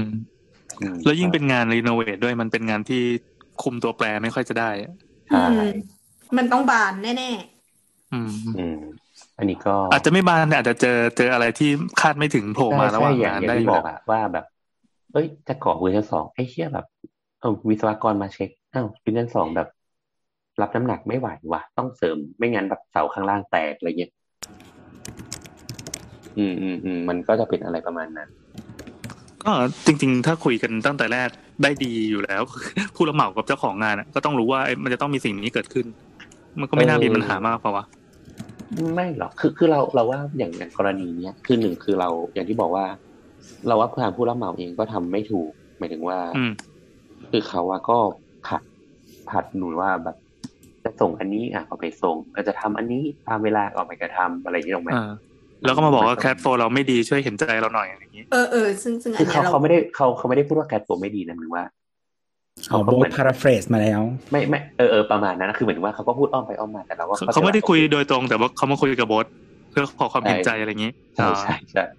ไอ้นุกสองหัวนี่เป็นตัวไก่เกียร์จริงแต่แต่ว่าคือคืออย่างนี้เราเราเข้าใจนะ คือเหมือนว่าบางครั้งเนี่ยมัน บางทีเนี่ยสมมติสองสองเดือนไม่ได้เบิกเลยเนี่ยโอ้โหมันเรื่องใหญ่ทำนะ มีแนวรับรับเหมาที่ลงไหมเออแบบที่ลงไหมบางทีแบบสองเดือนงานมันก็อาจจะเดินไม่ถึงร้อยเปอร์เซ็นต์นะแต่ว่าถ้าไม่ได้เบิกเลยเนี่ยมันมันก็กระทบกับแผนของการวาง วางธุรกิจของเขาอะไรเงี้ยไม่แต่ว่า to to be fair อะคือถ้าเขายอมรับเงื่อนไขตอนแรกอะเขาต้อง plan ให้ให้มันลงอยู่แล้วหรอกแม้แต่ว่าโอเคแหละในความเป็นจริง อะ มันคงเคลื่อนได้แต่ว่า หรือแบบถ้ามีหลายไซส์แล้วมันโยกไปมาแล้วมันมีปัญหาอะไรอย่างเงี้ยเออ อืมอืมอืมอืมแต่แต่ก็เออคือเราก็คือเราก็ต้องบอกว่าเข้าใจทุกฝ่ายนะเพราะเราเราไม่ได้ต้องไปด่าใครอะนะเออ นั่นแหละก็ก็เลยต่อหน้าต่อหน้าอืมผมผมไม่ต่อด่าใครรับฟังหรอกครับ โชว์แชทไหมล่ะโอ้ไม่ใช่อืมเอาให้ถูกห้องนะ เออ นั่นแหละเออก็ก็ประมาณนี้ก็ก็คือก็จบด้วยดีนะ สุดท้ายเขาก็ไกล่เกลี่ยแล้วก็บอกว่าเอางี้แล้วก็บอกพี่เขาว่า เอางี้ เดี๋ยวพี่อะไปเจอไปเจอ owner อีกทีอะพี่พา owner ไปเดินดู site เลย แล้วก็บอกว่า อันนี้เสร็จแล้ว อันนี้ยังไม่เสร็จ อันนี้เสร็จแล้วแต่ว่าอยู่แบบไม่ได้อยู่ตามงวดงานที่คุยกันไว้นะ อันนี้คือผมทำไปก่อนอะไรเงี้ย ก็คือให้เขาอะอธิบาย อธิบาย owner ให้รู้ว่า เอ้ยมันมันไม่ใช่ว่าโปรเจกต์มันไม่มี progress นะ มันมี progress แต่ว่าแต่ว่ามันอาจจะแบบมีบางอันที่มันไม่ได้อยู่ในงวดงานที่ที่โชว์คุณเฉยๆอะไรอย่างเงี้ยถูกไหมก็คือให้เขาเห็นว่าอะกูก็ทำงานนะ ไม่ใช่ว่ากูแบบเรื่อยเปื่อยไปวันๆอะไรอย่างเงี้ยเอ้ยแต่แต่อันเนี้ยก็ว่ามันเป็นดาบสองคมอยู่นะ คือถ้าสมมติว่าเอ่อรับเหมาที่ทำเนี่ยเขาทำงานจริงอย่างที่พูดแล้วก็เป็นอย่างที่พูดจริง ๆอะเขาเชิญ เขาอะแก้ปัญหาโดยการเชิญโรนเนอร์ไปตั้งแต่แรกได้แล้ว นอกเสียจากว่า ไอ้ที่บอกว่างานนั้นเสร็จอะเสร็จร้อยเปอร์เซ็นจริงหรือเปล่า ก็ก็คือไม่รู้ไงแต่ว่าอย่างน้อยอะกูก็เออโยนโยนให้เขาไปแล้วว่า อ่าอันเนี้ยกูช่วยได้แค่นี้นะที่เหลือมึงจงไปปั่นให้ทันพอเก็ตดูหรือว่าไปโชว์ให้เขาเห็นว่าทำงานจริง ๆ นะ อืม อืม คือบางอย่างเราก็มารับผิดชอบเองไม่ได้หรอกที่เราเออเออแต่เอาหัวเข้าไปเสียบใช่บางอย่างเราก็ต้องแพลมีนหน้าไว้ที่ประมาแค่ณนึงไข่เคลียร์ใช่เกียร์ไข่อะไรวะเนี่ยอืม ให้แข็งแข็งๆนิดนึงแล้วก็ใช้ได้เออใส่หน้าทำไมพี่เป็นคนเริ่มก็เราเราว่ามันก็มันก็ช่วยได้ประมาณหนึ่งอะไรอย่างเงี้ยแต่ว่าคือคือหน้าที่เราเราแค่มองว่าทำยังไงก็ได้ให้โป รเจกต์มัน run ไปต่อให้ได้เออให้มันจบเพจราะว่าได้เดี๋ยวไม่ได้เงินใช่เดี๋ยวไม่ได้ไม่ไม่เราเราเราได้เงินครบหมดแล้ว เราได้เงินครบหมดแล้ว แต่ว่าด้วยความที่หนึ่งคือเรามองอย่างนี้นะว่า คือมันก็เป็นการแชร์ผลประโยชน์อะอะ owner ก็ได้งานที่เสร็จถูกไหมเราก็ได้ portผู้รับเหมาก็ได้เงิน ก็จบเขาก็ owner ก็ไปเปิด เพื่อแบบ operate โครงการเขาให้เขาหาเงินได้ถูกไหมเออเออถามเลยถ้าถ้าแบบถ้าจ้างพวกที่มัน บริษัทที่ที่เป็นแบบรูปบริษัทที่มัน เออแบบชอบแบบรับสร้างรับ renovate อะไรนู่นนี่นั่นอะ มันแพงกว่าผู้รับเหมาแบบนี้เยอะไหมเออเราเราว่าไม่มันว่าไม่ได้แพงกว่ากันนะ แต่มันมันจะมีความแบบความไม่รู้ของเราอยู่อะคิดออกไหมคือบางทีอะอืมเขาอาจจะพูดแต่เขาพูดไม่หมดคิดออกไหมคือคือการจ้างสถาปนิกมันมันคือช่วยการทำเช็คแอนด์บาไม่ลานได้ซ์พูดเฉถึงยสถาปนิกๆไม่หมายถึงว่าจ้าง จ้างมือที่สามเข้าไปช่วยไงคิดออกไหม no no no หมายถึงว่า คือมันมีบริษัทรับเหมาเนอะปะที่ที่มันที่มันไม่ใช่ คือเขาเรียกว่าอะไร คือผู้รับเหมาจำนวนมากอะ คือเขาไม่ได้เป็นเป็นแบบ corporate ที่เป็น well ที่แบบ well organized or established อ่าใช่ไหมอ่าอ่าอือ่ามอืมซึ่งมันมีบริษัทรูปแบบนั้นอยู่อืมอืมก็เลยถามว่ามันต่างกันมากไหมไม่เกี่ยวกับสถาปนิกสถาปนิกก็ใช้ต่างหากอเอยู่แล้วอส่วนตัวเรารู้สึกว่า ถ้าถ้าเกิดที่เราเรามองว่าเขาเป็นงานกับไม่เป็นงานนะไอ้อืมพวกเนี้ยงานกว่าจะจะเป็นบ้านหลังหนึ่งอะมันยิบย่อยมันเยอะมาก คือถ้าจ้างแบบโอเปเรตแบบเป็นที่ที่รวมกันเป็นหนึ่งเลยอะเราเขาทำงานเป็นโปรเฟชชั่นอลจริงอะมันอืมมันแบบสนุเวลกออกว่าแกไนแต่เลยว่าอะอืมเออ แต่ว่าในความในความนั้นนะมันก็คือแพงไงมันไม่แพงเอกอว่าเนี่ยคือคืออยากรู้ว่ามันแพงเยอะกว่าแค่ไหน เพราะว่า ถ้าเป็นแบบนั้นอะ มันต้องไม่มีปัญหาที่แบบว่า เบิกไม่ตรงหรืออะไรอย่างเงี้ยหรอกปะเพราะว่ายังไงเขาต้องมี buffer อยู่แล้ว ใช่ใช่เราว่าแพงกว่าระดับเป็นเท่า แบบห้าสิบเปอร์เซ็นต์เท่าเลยร้อยเหรเปออร์เซ็นต์อะไรอย่างเงี้ยเลยเหรอแต่ว่ามันไม่เยอะขนาดนั้นเลยเหรอจริงเหรออืมคือเขาว่าจะต้องเขาว่าจะต้องบวกงานเงินที่เขาว่าอาจจะต้องสำรองจ่ายไว้แล้ว ตั้งแต่เราตั้งแต่งวดแรกเลยอะ งวดแรกก็คือคิดไว้เป็นกี่เปอร์เซ็นต์ของงวดต่อไปแล้วอะอืมคือคืออย่างน้อยอะเขาต้องคิดแบบว่าอ่าอย่างที่น้ำบอกหรือว่าค่า overhead เพราะว่าพวกเนี้ยมันต้องมี back office ที่มันจัดการอีกต่างหากใช่ไหมเออค่าค่า overhead ก็คือภาษาไทยเรียกอะไรวะค่าโสหุ้ยอะเออเออค่าค่ากำไรค่า อืมแล้วถ้าสมมุติถ้าถ้าจะรับประกันมากเลยว่า ถ้าสมมติว่าส่วนเนี้ยเขาทำไม่ทัน บางงานเขาทำไม่ทันจริง ๆเขาช่างสับมาทำเลย ซึ่งเขาอะตุนเงินไว้แล้วจากงานงวดที่แล้วที่ที่เซ็นกันอะอืมอืมอืมอืมเพื่อจ้างซับไปเลย คืองานเสร็จแน่ งานคุณเสร็จแน่ แต่เขาจะได้กำไรเท่าไหร่นะอีกอย่างหนึ่งเขาต้องต้องเมเนจให้เขาได้กำไรเยอะที่สุดอะอืมแต่เขาต้องมาสมมติถั่วว่า อืมสมมติปีหนึ่งรับแบบสามสิบโปรเจกต์มันต้องถั่วแล้วมันโอเค เราว่ามันก็เกี่ยวกับความเชื่อใจด้วยระดับหนึ่งอะไรเงี้ยเขาเขาไม่ยอมเสียแน่นอน ให้โดนว่าอย่างเงี้ยอืมอืมเออเราเราเลยอยากรู้เหมือนกันยังไงคุณผู้ฟังที่ฟังมาถึงตรงนี้แล้วเคยมีประสบการณ์การจ้างบริษัทที่เป็นบริษัทจริงจังกับผู้รับเหมาที่ที่ไม่ค่อยจริงจังเท่าไหร่เนี่ยแล้วก็ลองเปรียบเทียบกันนะลองลองมาคุยกับเราหน่อยเราอยากรู้เหมือนกัน คืออันเนี้ยหมายถึงว่าจากที่คือมีประสบการณ์ทำบ้านมาไม่เยอะ แต่ว่าที่เคยเห็นมาหรือคนใกล้ตัว คือทุกคนก็ใช้ผู้รับเหมาแบบธรรมดา ใช่ใช่เออคือบ้านฉันที่กำลังจะรีโนเวทนี่ก็จะใช้ผู้รับเหมาธรรมดาแบบนั้นนั่นแหละ แบบแบบที่แบบต้องไปแบบยืนเถื่อนบอกด้วยเออแล้วแล้วแบบคือไม่ยิ่งต่างไม่จังหต้อวังดยื่นอะอาจจะยิ่งมีตัวเลือกแบบอื่นน้อยไปอีกอะไรเงี้ย แต่ว่าในใช่กรุงเทพหรือว่าปริมณฑลอะคือจริงๆเดี๋ยวนี้เห็นบริษัทแบบเนี้ย เยอะขึ้น คือคือมันมีเจ้าใหญ่แบบใหญ่ไปเลยอะนะแล้วก็เจ้าที่เป็นแบบว่า โอเค เป็นบริษัทมีถิ่นฐานชัดเจนหลักแหล่งใดๆอะไรเงี้ย เออเออแต่ว่าอาจจะไม่ได้แบบใหญ่ขนาดที่เลเวลแบบมีแบบทำโฆษณา above the line ให้เราเห็นชื่อกัน แต่ว่าเออฮะก็คือมีหลักหลักแหล่งใด ๆ หน้าตาดูโอเคอะไรเงี้ย ซึ่งเห็นเยอะเหมือนกันเออก็เลยไม่แน่ใจว่ามันแบบ อยากรู้ว่ามันแบบแพงเลเวลขนาดไหน ซึ่งคือถ้าคือถ้ารู้ว่ามันก็จะได้พอเปรียบเทียบได้เนี่ยออกไหมว่าสิ่งที่ได้มาจากการที่การที่เขาทำจริงจังแบบนี้มีระบบการจัดการใด ๆ ที่มัน น่าจะช่วยการันตีอะไรบางอย่างได้เนี่ย มันมันมันเท่าไหร่อืมแต่ว่าสิ่งหนึ่งนะ เรารู้สึกว่ามันไม่มีทางที่จะไม่มีปัญหา เข้าใจแต่ว่ามันเออมันไม่มีทางไม่มีปัญหาเพียงแต่ว่าเขาแก้ปัญหาเขายังจะไงรับผิดชอบได้แค่ไหนใช่เอไหมอแล้วเขาแบบคืออย่างหลาย ๆ เคสอะคือสมมติเราเราเข้าใจแบบว่า ไอ้ที่แก้ปัญหาจนทิ้งงานแล้วมันคุ้มกว่าอะไรอย่างเงี้ยอืม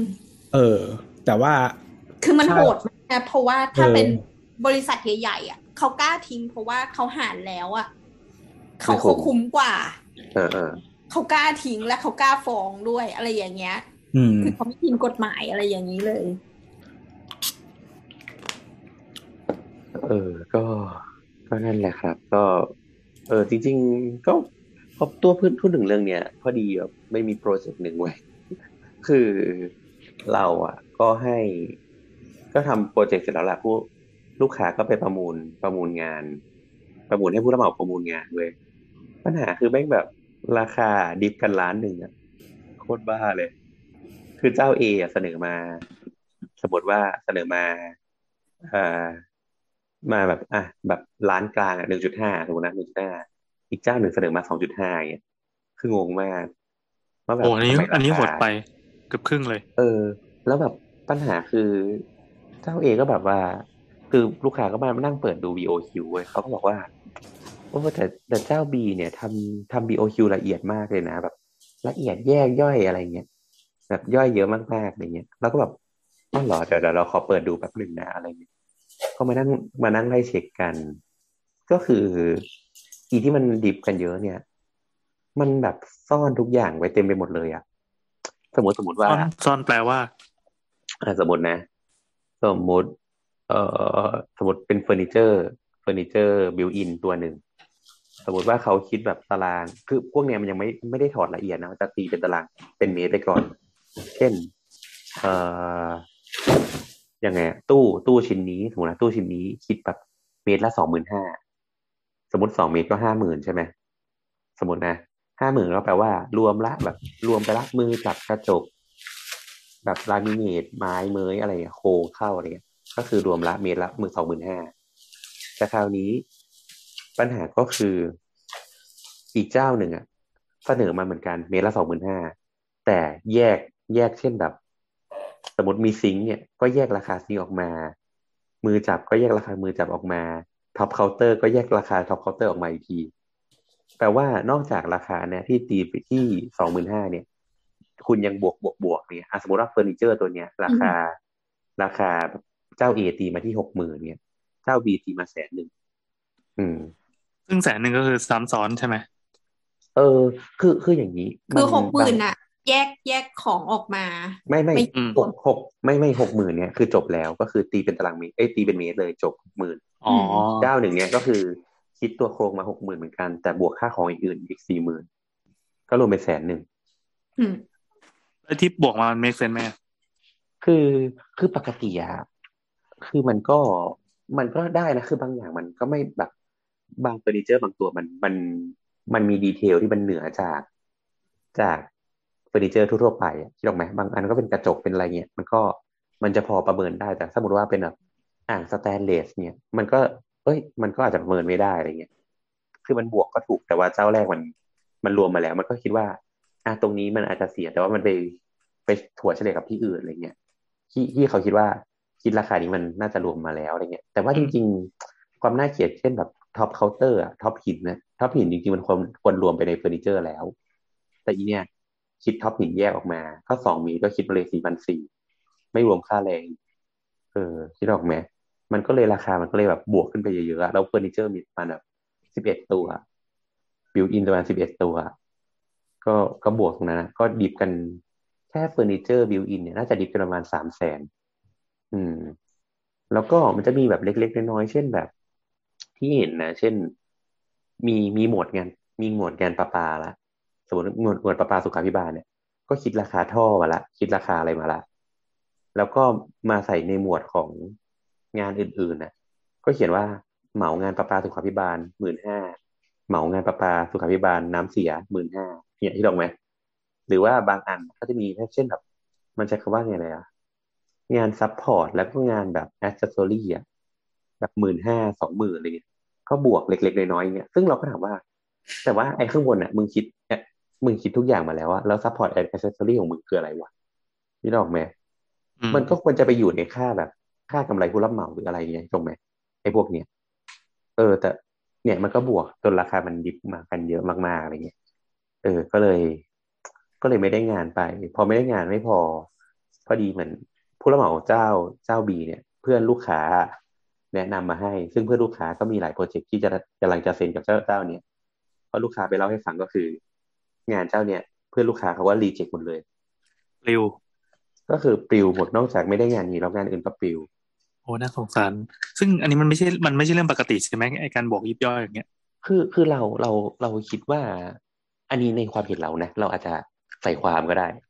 เราเราคิดแต่ว่าเขาก็ต้องเขาก็ต้องทำได้ดิเพราะเขาเคยทำมาแล้วแต่ว่ามันก็ต้องได้ คือคือคือเราว่าลูกค้าเราคนเนี้ยเขาเป็นคนแบบบอลริชอะเขาเขาแบบรวยอยู่แล้วอะแบบสังคมเขาก็เป็นแบบคนรวยอะดอกไหมเพราะเขาก็แบบอารมณ์ประมาณว่าก็ เออเด็กๆพวกนี้มันก็คงรวยมันคงไม่ไม่ทันอะคิดออกไหมไม่บางคนมันมีหลายอย่างนะอย่างเช่น เออเขาอาจจะไม่ได้ ไม่ได้อยากเสียเวลาในการใช่ใช่ลงรายมาละเอียดนั่งเช็คถูกถูอะกไรอย่าถูกงเงี้ยแล้วก็จะมีคนที่เขามีเขาเรียกว่าอะไร คือของพวกเนี้ยบางทีมันจัดยากใช่ไหมเวลาเห็นใช่ใช่ใช่เหมือนเหมือนเป็นหนังสือเห็นแค่หน้าปกอะเออเออเออแล้ว คือคือบางทีหน้าปกมันสวยงามอย่างเช่นสิ่งที่เขา present ออกมา เรารู้สึกว่ามันดีอ่าแล้วก็ทีนี้ราคามันไม่ได้ เขาไม่ได้ไม่ไม่สามารถจ่ายได้ เพราะฉะนั้นเขาเลยเลือกได้ ใช่ใช่ใช่แล้วก็คือบางทีอะเขารู้สึกว่าเขาเออเขาโอเคอะเขากูจ่ายได้อะคือคือคืออย่างนี้มันหลาย ๆ คนอะ พออยู่พออยู่ในช่วงที่สามารถจ่ายได้เยอะขึ้นอะเขาก็อาจจะคิดว่าความแพงขึ้นเนี่ย หลาย ๆ คนมี price quality effect เยอะก็คือหมายถึงว่าใช่ใช่รู้สึกว่าของแพงจะดีกว่าอ่าเพราะฉะนั้นอะอ่าแล้วเขาอยู่ในฐานะที่จ่ายได้เขาเขาจึงมีโอกาสที่จะเลือกของแพงขึ้น ใช่อืมแล้วเราเราว่าเขาก็อาจผู้รับเหมาอาจจะคิดว่า ก็เพื่อนคนเนี้ย เพื่อนคนที่แนะนำมาเนี่ยก็ก็จ่ายได้อะทำไมฉันจะคิดราคานี้กับเพื่อนเขาไม่ได้เพราะอยู่ในสังคมเดียวกัน ก็ไม่ผิด อืม คือคือแล้วก็คือเขาเรียกว่าไงเวลาการทำธุรกิจแล้วการ maximize profit อะอย่าส่วนหนึ่งมันคือการตั้งราคาให้พึงใจต่อคนจ่ายอะอ่าอ่า แปลคือคือตั้งราคาให้แพงที่สุดที่คนจะจ่ายได้อะอืมอืมอืมเพราะเพราะคุณไม่จำเป็นต้องขายทุกคน แล้วเพราะมันเป็นตลาดที่ เขาเรียกว่าอะไร มันสร้างการเปรียบเทียบราคาได้ยากมาก อืม ทั้งการส่วนของการเข้าถึงราคาใช่ไหมเพราะคุณไม่สามารถแบบเข้าไปในเว็บแล้วก็คลิกคลิกคลิกแล้วก็ได้ราคาถูกๆมันยากเพราะว่างานไม่ซ้ำกันอยู่แล้ว เออ แล้วก็มันมัน แม้แต่งานที่เสนอมาเป็นสิ่งเดียวกัน มันยังเทียบกันยากเลยนะใช่คือคือปัญหาคือเขาว่าตัวตรงที่มันมีคู่เทียบไงความเกิดตรงที่มันมีคู่เทียบมานั่งเทียบกันอะพอมานั่งเทียบปั๊บเนี่ย มันเลยเจอบั๊กเนี่ยอืมไม่แต่ว่าคือ แม้แต่อย่างอย่างนั้นนะเข้าเข้าใจเคสเนี้ยมันสมมติว่าโบทช่วยดูใช่ไหมอ่าเออกำลังจะสื่อว่า หลาย ๆ ครั้งบางทีถ้าเขาถ้าเขาไม่ได้ ตั้งใจดูขนาดนั้น หรืออะไรแบบเนี้ย เราก็รู้สึกว่าแบบเอ้ยของของแพงก็คงดีอะไรเงี้ยมันก็ไปได้ใช่ใช่ใช่อืมนั่นแหละก็ถือว่าตัวแต่อย่ามายิงผมนะครับผมแค่ช่วยลูกค้าเฉยๆผมไม่ได้ว่าอะไรเลย อืม ส่วนตัวเราว่ามันไม่ใช่ความสวยมันคือเหมือนแบบ ก็ก็เขาเลือกวิธีนี้เพราะฉะนั้นเขาก็ต้องขายคนที่เหมาะกับวิธีนี้เท่านั้น ถ้าถ้าเขาลดราคาลงแล้วเขาอยากขายหลายคนมันก็คือเปลี่ยน target แค่นั้นเอง แต่แต่เราอันนี้เราสำหรับใครจะสร้างบ้านเนี่ยก็ โอเค ก็ถ้ามันมีราคากลางก็เรื่องหนึ่งอะไรเงี้ยอีกอีกอันหนึ่งก็คุณไม่ใช่ target คนนั้นที่ยอมจ่ายแล้วคุณก็ต้องหาวิธี save ไงก็เสียเวลาแค่นั้นเองใช่ใช่คืออย่างนี้เราเราจะเล่าสำหรับคนที่คิดว่าจะมีแบบสร้างบ้านหรือสร้างอะไรใดๆอะนะ ก็คือ เออก็ถ้าแบบไม่ได้จ้างสถาปนิกก็ไปจ้างคนถอดราคาก็ได้ มันจะมีคนทำแบบถอดราคา BOQ อะ อยู่แล้วให้เขาช่วยถอดราคา มันก็คงไม่กี่บาทหรอกนะหมื่นหนึ่งหมื่นสองหมื่นห้าอะไรเงี้ยก็จ่ายไป คุณจะประหยัดได้เยอะขึ้น คุณจะมีราคาอยู่ในใจ แล้วก็เวลาที่คุณเอาแบบไปให้ใครประเมินเนี่ย คุณก็จะรู้แล้วว่า เงินที่คุณจะจ่ายมันจะต้องไม่เกินเท่าไหร่หรือว่า มันจะต้องแบบถ้าสมมติว่าบ้านคุณเนี่ย คนถอดราคาเนี่ย มันอาจจะคิดมาล้านห้าเนี่ย คุณก็จะไม่ไปโดนเขาชาร์จสองล้านห้าด้วยความที่แบบคุณไม่มีความรู้อะไรเงี้ย ไอ้พวกเนี้ยก็จะช่วยได้อะไรเงี้ยหรือว่าเออถ้าจ้างสถาปนิกก็ต้องลองดูอีกทีว่า เขาคุยกันว่าจะมี BOQ ให้ไหมถ้าไม่มีก็บอกให้เขาอะให้ทำ BOQ ให้ด้วยอะไรเงี้ยเออ อะไรพวกนี้ ก็ก็จะช่วยsave cost ไปได้ประมาณหนึ่งหมายถึงว่าก็กันเหนียวอะเออ หรือว่าเอาถ้าวิธีบ้านๆเลยอะวิธีชาวบ้านเลยก็คือ ยื่นไปให้สักสามเจ้าอะไรเงี้ยแล้วก็ดูกันสมมติว่าสมมติ ราคามันสักล้านห้าเนี่ยเจ้า เจ้า A ยื่นมาล้านห้าเจ้า B ยื่นมาล้านหกเจ้า C ยื่นมาสองล้านห้าอะไรเงี้ยเราก็จะเห็นค่าเฉลี่ยมาตรฐานแล้วว่ามันควรจะเป็นเท่าไหร่แล้วเราค่อยมาตัดสินใจอีกทีว่าเราจะตัดตัวเลือกไหนหรือไม่ตัดตัวเลือกไหนอะไรเงี้ยก็ก็ช่วยได้ประมาณหนึ่งครับ อันนี้ก็เป็นทริคนิดนึงว่าเสริมอะไรไหมไม่มีแล้วอืมจริงๆก็ใช้ได้กับทุกอย่างที่มันเป็นประมาณเนี้ยที่แบบเขาเรียกว่าอะไรแล้วเป็นคือฟีเจอร์คอมเพลใช่ไหม เออมันคือคือของที่มันเข้าถึงราคายากเปรียบเทียบราคายาก การที่เราใช้เวลาในการหาคู่เทียบสามสี่เจ้าว่าไปหรือใดๆอะ มันก็ มันก็มันก็ช่วยเราประหยัดอยู่แล้วแล้วก็แต่บางทีแบบผู้รับเหมาบางเจ้าก็ไม่แฮปปี้นะแบบเขาจะถามเลย มีคู่เทียบกี่คนครับอะไรเงี้ยคู่เทียบหรือเปล่าอะไรอย่างเงี้ยอืมก็ต้องดูแหละว่า อำนาจมันอยู่ที่ใครอะ คือสมมติช่วงเนี้ย มันคือช่วงที่แบบ หาผู้รับเหมายากเหลือเกินอะไรอย่างเงี้ยอืมอืมเออแปลว่าเราก็อาจจะไม่ได้มี power ในการ negotiate ขนาดนั้น โดยเฉพาะถ้าคุณเป็นโปรเจกต์เล็ก อะไรอย่างเงี้ย เออพวกคือ ไม่ว่ายังไงอะ รู้รู้เขารู้เราอะหมายถึงว่ารู้เขารู้เราอย่างเช่น ถ้าเราอยู่ใน position ที่เราไม่มี negotiation power อะเราเราก็ต้องหาทางไปนี่ออกไหม อ่าอืมอ่าอ่าอืม ก็คือรู้เขารู้เราลบร้อยครั้งชนะร้อยครั้งเอ๊ะเดี๋ยวกำลังเนี่ยเดี๋ยวหาอยู่ว่าวันนั้นน่ะทวีตเรื่องการเลือกผู้รับเหมา ประมาณแบบเจ็ดแปดข้ออะไรอย่างเงี้ยเดี๋ยวหาก่อน เออเออ แล้วก็มีเรื่องอะไรอยู่วะเรื่องอ๋อเรื่องการคุยเว้ยเราอะก็เลยมานั่งคิดว่าเออทำไมเราคุยแล้วเราคอนวินลูกค้ายังไงเว้ยก็เลยก็เลยบอกว่าเออวิธีคอนวินของเราก็คือ มีประมาณแบบ มีแบบสูตรท่าไม่ตายของเรา ก็คือตั้งใจฟังก็ก่คืออนแก้ผ้าใช่แก้ผ้าแล้วก็คุยคุยกันหน่อยนะครับพื้นที่ส่วนตัวอะไรเงี้ยอะไรไม่ใช่ไม่ใช่ก็ก็คืออย่างทำตัวนี้น่าก็รักทำตัวเป็นปิกาจูคือคืออย่างนี้เราเราเราจะมีสูตรในการคุยกับลูกค้านิดนึงอะไรเงี้ย คือเราเราแบบเริ่มแรกเราจะแบบประประมาณห้าสเต็ปเลยไลฟ์โค้ดมากๆ ดูเป็นไลฟ์โค้ดก็คือเราอะก็จะแบบหนึ่งคือเราจะเป็นแบบ active listener ก่อนก็คือตั้งใจฟังเขาว่าเขาอะบ่นอะไรแบบ เออแบบไม่พบมัไม่นสวิธีบายการใจจีบหญิงนี่หว่าเอ้ยไม่ใช่สิพาเอ้ยเออมึงใช้วิธีนี้ก็เหยื่อใช่ไหมฟังฟังแล้วลองถอดรหัสดูดีๆนะ อันนี้มันมันไม่ใช่แค่เรื่องผู้รับเหมาผมจะไม่เพแจ้ราะงว่าความผู้หญิงส่วนมากต้องการแบบ good listener เว้ยเอาแล้วเอาแล้วอะอะคุณฟังผมก่อนแล้ว คุณเอาไปปฏิบัติใช้เองแล้วกันผมโอไม่เคโอรู้เคนะ active listener เราเราเราจะยังไม่ตัดสิน คือเราอะเริ่มจากการเป็น active listener ก่อนโอเค คือเหมือนให้เขาได้ระบายเนี่ยให้เขาได้ระบายสิ่งที่เขารู้สึกว่าเขาอัดอั้นอะไรเงี้ยนะก็ฟังเหมือนเหมือนเหมือนไอไอเดีย เนี่ยเหมือนคล้ายๆว่าเหมือนเราอะเป็นพวกเดียวกันนะ เราฟังก็คอยตาม ให้เขาคอใช่ยอะตามมันก่อใช่นยังไงก็ใช่ต่อต่อมาเนี่ย สิ่งที่เราทำก็คือ เราเรียกว่ารีเฟกเว้ยก็คือสะท้อนสิ่งที่เขาพูดออกมาเหมือน เหมือนทำแบบ เหมือนเขาทำอะไรอะมิ e มินิอะก็เหมือนเราจดแล้วก็สรุปว่าอ๋อแบบเออพี่แอนพูดอย่างนี้ใช่ไหมอ๋อมันเป็นอย่างนี้ใช่ไหมเออทำไมถึงเลือกยกตัวอย่างเป็นพี่แอนวะเออไม่รู้เหมือนกัน แต่แต่ว่าในในในกระบวนการนี้เราอาจก็จะคือมันเป็นการหลอกให้เขาเชื่อใจไว้ว่า เราเข้าใจคุณพวกเดียวกัน เรารู้ว่าคุณต้องการอะไรนะแล้วเราก็ support สิ่งที่คุณคิดเออใช่คุณสื่อสารนี้ใช่ไหมแล้วเราก็อาจจะใช่เพราะว่าปกติผู้หญิงอะเขาจะอยากได้เอ่อ reassurance ปกติเขาไม่อยากได้ solution จากผู้ชายหรอก เออแล้วคราวเนี้ยเราก็อาจจะมีการเริ่มหยอด เริ่มหยอดแบบชี้นำละอ๋ออันเป็นนี้อย่างนี้ชัดใช่ไหมแบบเออ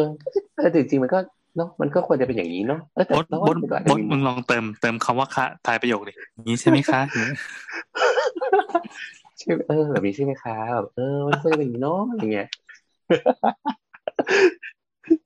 ต่อต่อมาก็คือ เราก็จะทำสิ่งที่เรียกว่า response ก็คือแบบสมมติว่ามันมีไอเดียบางอย่างที่ เราคิดว่าเราไม่เห็นด้วยแหละ แต่เราก็ต้องแบบเขาเรียกอะไรอะยังยังยังคงวิ่งอยู่ในคอคอของคอของเนื้อเรื่องอยู่อะแบบเช่นหา angle ให้เข้าได้ ถูกถูกถูกถูกถูกหาแองเกิลก็คือมันหายกมุขามเสียบนะครับ อะไรวะเนี่ย ก็เหมือนก็เหมือนแบบว่า เช่น สมมติว่า เออเออแต่แบบสมมติว่ามันเหมือนแบบอ่าข้าวมันไก่ก็อร่อยดีเนาะเออร้านนี้ก็ดีดีแต่ว่าแบบเออ แต่ร้านข้างๆเนี่ย ตรงพื้นที่โรงเรียนเนี่ยมันก็มีหลายหลายร้านที่อร่อยเนี่ยเราว่าลองไปกินร้านหน้าร้านนี้ไหมก็อาจจะดีก็ได้นะเราก็ได้ยินเขาพูดว่าว่าดีอะไรอย่างเงี้ยสมมติสมมติพูดเงี้ยเออ หลังจากนั้นแบบให้ angle เราเราก็แบบ dominate บทสนทนาเว้ยเราจะชอบทำ dominate ก็คืออาจจะเช่นแบบเออ หรือว่าเป็นข้าวมันไก่ไปกินข้าวมันไก่แล้วไปต่อร้านนี้ไหมหรือว่า ไปกินร้านนี้แล้วไปกินอีกอันหนึ่งดีไหม ก็คืออาจจะให้ choice เหมือนว่าตี scope เลยเป็น choice ไปเลยแบบหนึ่งสองไปสามเรากินหลายทีเลยนะ วันหนึ่งอะเออเอออะไรอย่างเงี้ยก็ก็ก็ให้ช้อยส์อะไรเงี้ยแล้วก็สุดท้ายก็ถ้าเขาแบบตกปากกับคำช้อยส์ไหนแล้วอะเราก็ผูกประเด็นเลย ก็คือทำ summary เลยอ๋อมันเป็นอย่างนี้ใช่ไหมเอองั้นงั้นสรุปว่าเอาเป็นอย่างนี้แล้วกันเนาะเนี่ย เราก็เป็นวิธีการมิจฉาชีพของเรา แล้วถ้าเกิดเขาไม่เชื่อก็คอนใหม่แล้วก็ไปเริ่มกระบวนการที่หนึ่งใหม่อีกรอบหนึ่งอันนี้คือใช้กับเหยื่อที่รู้ไม่ทันใช่ไหมใช้ในการเจรจาในการเจรจากับลูกค้าบางครั้งอะลูกค้าเริ่มสงสารน้องที่เพิ่งโดนบวชสอยมาจากคณะต่างเฮ้ยเราอยากรู้ว่าคือคือยังไงโบสอาจจะเคยผ่านลูกค้าแบบนี้มาเยอะแล้วอะมันก็ต้องมีคนที่รู้ทันบ้างสิ คือพวกกล เกมอะไรพวกเนี้ยกลโกงพวกเนี้มัยนมันไม่ได้กันกลโกงไว้ยมันคืออ่าการโอเคโอเค มันคือการเอิ่มรู้ทันบทสนทนาพวกเนี้ยอ่าอ่าใช่ใช่อ่าแล้วแล้วเราทำไงแก้ปัญหายังไงยังไงยังไงแก้ปัญหา แล้วก็คอนวิกแล้วก็ แล้วก็เราก็เหมือนกันก็อาจจะหนึ่งสองหนึ่งสองอะไรเงี้ยใช้แบบหนึ่งสองสามหนึ่งสองสามอย่างเดียวแต่ว่าไม่อาจต้จะองมันต้องเจอกับคนที่เขามีประสบการณ์ที่ไม่ดี เกี่ยวกับคนที่พูด เออครับ เออครับ อย่างนี้มั่งสิ มาแบบมาพร้อมตั้งตั้งแง่กับโบสเลยหรือว่าเขาเห็นอ่าอ่าเห็นโบสแล้วก็รู้สึกว่าใช่รับฟังใช่ตลอดมันถูกถูกแต่ว่า หรือว่าเลือกคบเฉพาะคนที่ศีลต่ำกว่า ไม่ไม่บางทีอะเขาเขาคัดลูกค้าตั้งแต่วิธีหาลูกค้าแล้วคนเนี้ย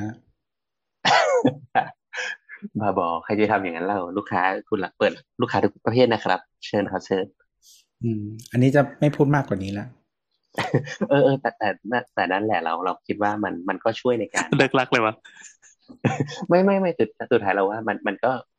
ไม่รู้นะเราว่าสูตรนี้มันก็โอเคในในแง่ของการที่ถ้าแบบทุกคนร้อนมาเนี่ยทุกคนร้อนมาจะใส่กันแล้วเนี่ยแล้วก็โอเคไม่เป็นไรก็ฟังแล้วก็แบบ โอเคแบบ ค่อยๆแบบ ค่อยๆฟังอะแล้วก็ค่อยๆไกล่เกลี่ยที่เราไหมสรุปสรุปข้ออันนี้แล้วก็ไปยื่น option ให้อีกคนหนึ่งอีกคนหนึ่งก็โอเคถ้าตาม option นี้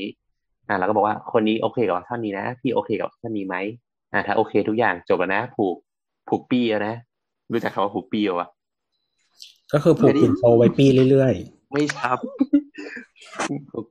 เออผูกปี้มันคือคำว่าอะไรวะตัวจำไม่ได้หรอวะมันภาษาการผูกข้อมืออะ ผูกข้อมือ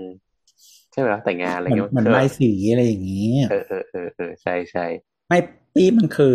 เขาเรียกว่าอะไรไอไอหมุดตรงที่ที่สายอะ อืมอืมอืมอืมอืมเออใช่ใช่ที่ทำให้เออมันนั่นแหละกันอะนั่นแหละเราก็แบบโอเคถ้าแบบทุกคนสรุปเราก็จะดอมิเนตบทสนทนาทั้งคู่ให้จบที่ที่กูนี่แหละ โอเค กูผูกซัมมารีนะพวกมึงต้องไปรอบกันเรื่องนี้นะโอเคแยกย้าย จริง ๆ ลูกค้าอะหลาย ๆ ครั้งสิ่งที่ลูกค้าชอบคือเขาชอบมีตัวเลือก ใช่ใช่แล้วก็เขาอยากรู้สึกว่าเขาได้เป็นคนตัดสินใจ อืม เพราะฉะนั้นอะ มันก็เราต้องให้สิ่งที่เขาต้องการอะ ก็คือหมายถึงว่าทำให้เขารู้สึกว่าเขาได้ตัดสินใจ ใช่ใช่แต่ว่าแม้ว่าตัวเลือกทั้งหมดกะบวนเรากจะดีไซน์มาแล้วว่าให้เขาเลือกใช่ใช่ก็ตามแต่แต่ว่าก่อนก่อนที่จะบางบางลูกค้าบางคนก็จะไม่เลือกทันทีเราก็ต้องแบบ หรือเขามีอคติอะไรเงี้ยเราก็ต้องแบบทำให้เขาอ่อนระทวยก่อนคือสมมติคือลูกค้าส่วนใหญ่มันไม่มีใครชอบที่มันแบบว่า มีหนึ่งสิ่งไม่บังคับแล้วเราบอกว่าสิ่งนี้คือดีที่สุดอะอ่าอ่าใช่คือใช่คือใช่เวลเวลาทำแบบนี้ลูกค้าจะต้องมีคำถามแน่นอน มันมันมันผิดธรรมชาติของของคนอะ เออ เพราะฉะนั้นโดยปกติแล้ว คนแบบอยากมีตัวเลือกอยู่แล้วอะไรเงี้ยเออแต่ว่าตัวเลือกหรือว่าวิธีการไปแต่ละทางเราดีไซน์ได้ไง อืมอืมใช่ใช่ก็นั่นนั่นแหละครับ ก็เป็นก็เป็น how to หนึ่งส่วนหนึ่งที่ข้าพเจ้าใช้อยู่ แต่ว่าใครมีวิธีอื่น ในการคุยก็มาแชร์กันได้เราเราก็จะได้เก็บไว้ใช้บ้าง ก็ดูสำเร็จดีนะหมายหมายถึงว่าคุยกับลูกค้าใช่ไหมก็ถ้าเรียกว่าลูกค้าก็ใช่ อันนี้ไง คนรู้ทันเออแล้วขาจรเอาไม่ใช่อะไรวะเนี่ยเออ บ้าบอคราวคราวนี้ อ่าเราเราเจอละเออเราเจอละเราเราเราโทษไว้ในทวิตเตอร์ว่าเวลาจะเลือกผู้รับเหมาเนี่ย เราควรจะต้อง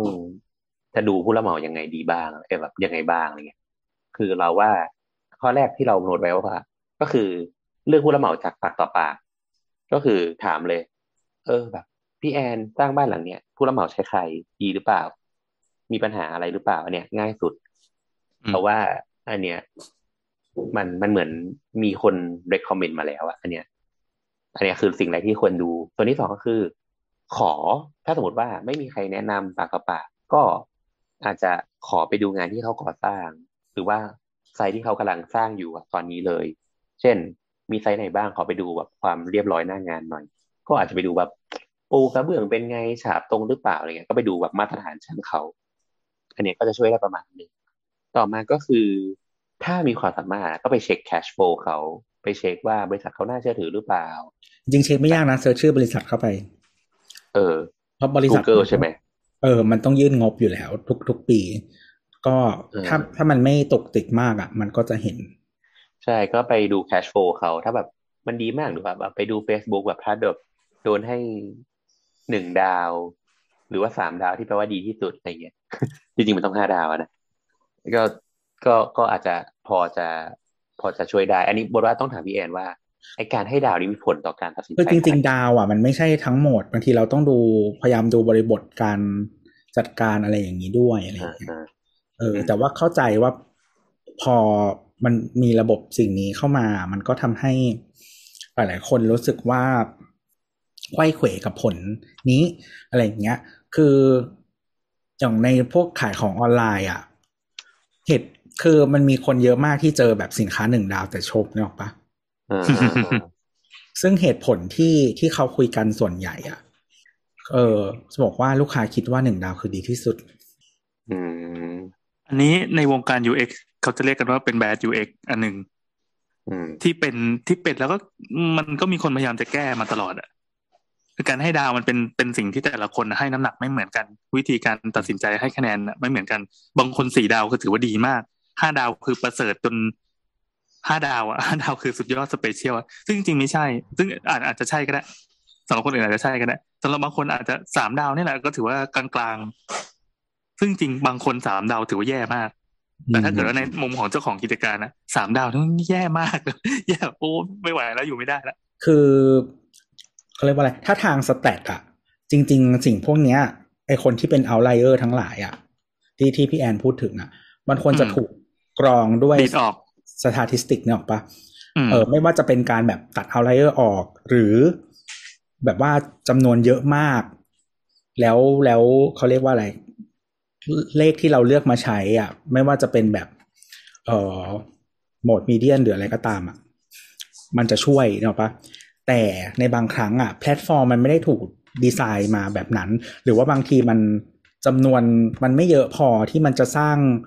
เอ่อสถิติที่น่าเชื่อถือได้อะ อืม อืม มันก็เลยทำให้แบบเวลาดูอะไรพวกนี้ก็ก็ต้องมองหลาย ๆ มุมอะไรอย่างเงี้ย คือ คือสมมุติว่าถ้ามันมีรีพีทไอ้ที่แบบว่าแย่มากๆ เยอะอะไรเงี้ยแล้วเราไม่มีเวลาโอเค เราอาจจะเลือกตัดก่อนได้ แต่ว่า เออมันมันสามารถดูอย่างอื่นประกอบกันแล้วเราอาจจะพึงใจก็ได้อะไรเงี้ยเช่นอ่านคอมเมนต์อืม หรือไม่ก็ตัวตัวแพลตฟอร์มดีมากเลยองที่นครับสินค้าดีสุดๆแต่ว่าหนึ่งนั่นแหดาละวอย่างเงี้ยอ่าหรือว่าแบบดีทุกอย่างเลยนู่นนี่นั่นอะไรเงี้ย แต่ว่าให้สามดาวไว้ก่อน อืมอืม แล้วแต่เออแพลตฟอร์มนะบางบางทีมันจะเป็นอย่างที่ตัวว่าก็คือตัดไอ้พวกประหลาดประหลาดๆเนี่ยทิ้งไปแล้วก็ใช้ค่ากลางมาเฉลี่ย บางที่ก็จะเป็นเอ่อเป็นรีวิวหลังๆ ในช่วงระยะหนึ่งปีที่ผ่านมาเอาแค่นี้พอที่มันใช้ใช้เป็นตัววัดผล หรือบางที่ตัดระบบดาวทิ้งไปเลย ใช้เป็นเป็นบวกกับไปลบ แม้กระทั่ง YouTube เองอะหลังๆ เนี่ยมันตัด dislike ออกไม่นับแล้ว โชว์เฉพาะไลค์อย่างเดียวเออแล้วแต่แล้วแต่เลยแล้วแต่ระบบแล้วแต่ที่เลย เออแต่เวลาเราดึงค่า total engage YouTube แบบมันนับทั้ง like dislike นะยังดึงอยู่เหรอดึงยังไม่ได้ไม่หมายความว่ามันมันยังดึงออกมาได้อยู่ใช่ไหมแค่ไม่แสดงผล อ๋อโอเค โอเคอะไรนั่นแหละข้อต่อไปอะไรต่อนะก็คือ คือคือจะบอกว่าเอออย่างตัวอย่างก่อนนะ YouTube หรือแพลตฟอร์มอะไรบางทีอะมัน ถ้าเรามอง engagement อะ ก็คือได้หมดนะ ไม่ว่าจะบวกหรือลบ อืม ขอแค่ engage ขอแค่ engage เออนี่ไงอะร ไอ้วิธีคิดแบบนี้แม่ง shape social ปัจจุบันนี้แหละอืม ก็ทวิตเตอร์เพิ่งมี downvote เรียก downvote ปะวะเออเออเราก็คือไม่ชอบ ใช่ แต่เขาไม่ได้ใช้คำว่า dislike นะ ก็คงหาคิดคำมาแล้วอะอืมว่ามันไม่ใช่ dislike มันแค่ดาวคืน์อคือ dislike อะถ้าเป็นภาษาอังกฤษอะภาษาไทยอะคำคำมันไม่มีคำชัดแบบภาษาอังกฤษเราขอใช้คำภาษาอังกฤษแล้วกัน คือ dislike อะแปลว่าประมาณว่า มันไม่ใช่ neutral อะมันเป็น negative อะอืมอืมอืมแต่ว่าคือภาษาไทยมันไม่มีคำคือคำว่าไม่ชอบอะ มันอาจจะ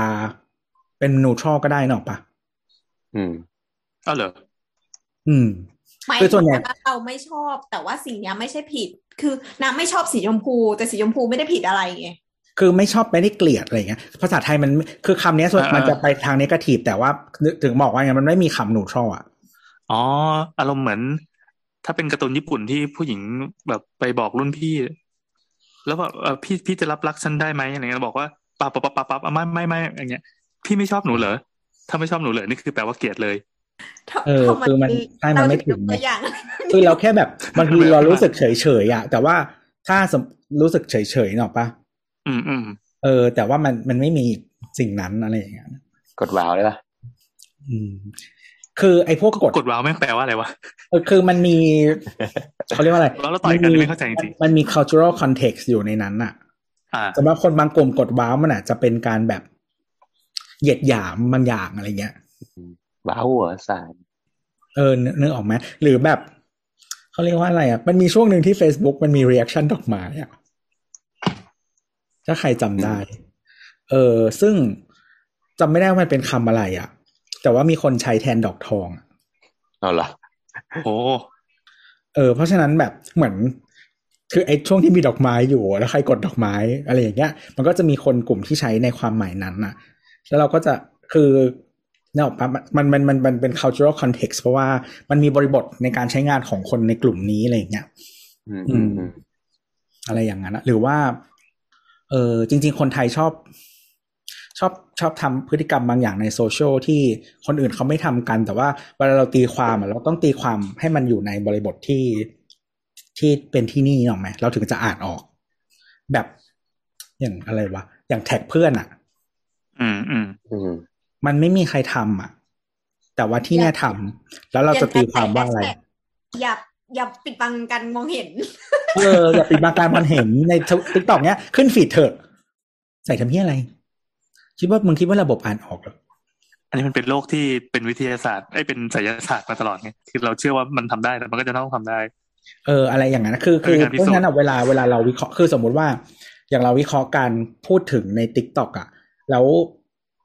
เวลาเราเห็นคนใส่แท็กอะไรพวกเนี้ยที่แบบว่าขึ้นฟีดเธออย่าปิดบังการมองเห็นอะไรเงี้ย มันคือสมมติถ้าถ้าเป็นถ้าประเทศอื่นเขาเอาข้อมูลชุดนี้ไปวิเคราะห์แล้วแปลภาษา แล้วเขาไม่เข้าใจคอนเท็กซ์เนี้ย มันก็จะมันจะตีความผิดออกมาเออ แต่พอเราเข้าใจอะเราก็อาจจะต้องรู้ว่า โอเค สิ่งนี้คือ disregard ก็คือทิ้ง เหลือแต่อย่างอื่นให้เราอ่านอะไรอย่างเงี้ยอือฮึโอเค นั่นแหละ แล้วก็มีอีกนิดหน่อย แล้วก็บอกว่า เออ ข้อสี่ข้อสี่ก็คือแล้วก็ลองเมื่อเมื่อกี้ข้อสามนี่พูดเรื่องอะไรนะข้อสามก็คือดูความน่าเชื่อถือไงอ๋อครับครับครับเออข้อสี่ก็คือ ดูขอไปดูผลงานที่สร้างเสร็จแล้ว แล้วก็ข้อห้าก็คือ ลองคุยดูแล้วว่าอันนี้ข้อนี้สำคัญเหมือนเหมือนเราเคยมีลูกค้าที่ไม่เลือกผู้รับเหมาเจ้าหนึ่ง ที่เสนอมาถูกกว่า เพราะว่าบอกว่าลำคาญผู้รับเขาผู้รับเหมาพูดมาก อืม อืม ถ้าทำงานไปต้องหงุดหงิดแน่อย่างงี้ใช่ใช่แล้วก็นี่มันอันปัจเจกแท้ใช่ใช่แล้วก็มีคนแนะนำ จริงๆมันมีข้อหกแต่ข้อหกเราพูดละเรื่อง เรื่องเรื่องเอาราคามาเทียบกันเนาะอืมเออมีคนแนะนำบอกว่าจะมีเรื่องปัญหาเรื่องถามสินแสกับหมอดู เพราะบางเจ้าอะจะมีสินแสหมอดูแบบ ให้เอาแบบผู้รับเหมามาดูอะแบบคนนี้ผูกดวงแล้วแบบวันเดือนปีเกิดแบบ ไม่ถูกชะตาอะไรเงี้ยแบบก็ไม่เอาก็มีเอามาดูโง่เฮงเนี้ยสถาปนิกหัวล้านจ้างเลยใช่แต่คืออันอันนี้คือถ้าเป็นคนที่เชื่อเรื่องนี้ มากๆอะหรือหรือไม่มากก็ได้แต่มีเงินอะ ปกติเขามีสินแสประจำครอบครัวกันอยู่แล้วใช่ใช่เอาจริงไม่เคยไม่เคยเจอใครที่ไม่มีสินแสประจำครอบครัวเลยเออนั่นแหละแล้วก็คุณมีเงินนะถ้าไม่มีเงินก็ว่ากันแล้วก็มีคนแนะนำบอกว่า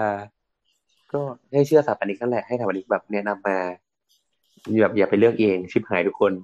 อันนี้ผมไม่ได้พูดเองนะมีคนพูดนะนี่คืออุดมคติเนาะใช่ แต่ถ้าหรือเราว่าจัดรายการสินแสก็จะเป็นอุดมคติเข้าที่แล้ว แล้วเขาก็บอกว่าคือไม่งั้นน่ะก็ให้ลูกค้าไปสร้างแบบ บริษัทแพงๆเลยอะไรเงี้ยบริษัทแบบดีๆไปเลยอะที่แบบนี่ไงมีชื่อเสียงไปเลย ให้มันจนี่บไงๆไปก็คือแพงกว่า แต่แบบอืมชัวร์แน่นอน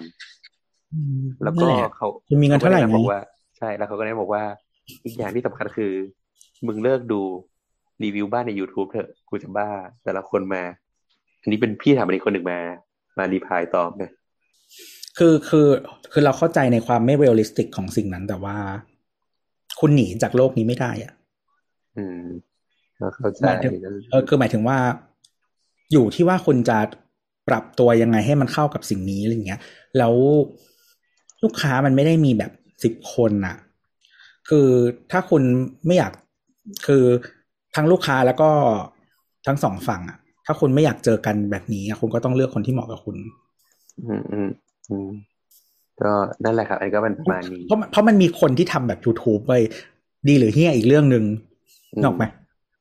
แต่เราเราชอบช่องนี้มากเลยอะ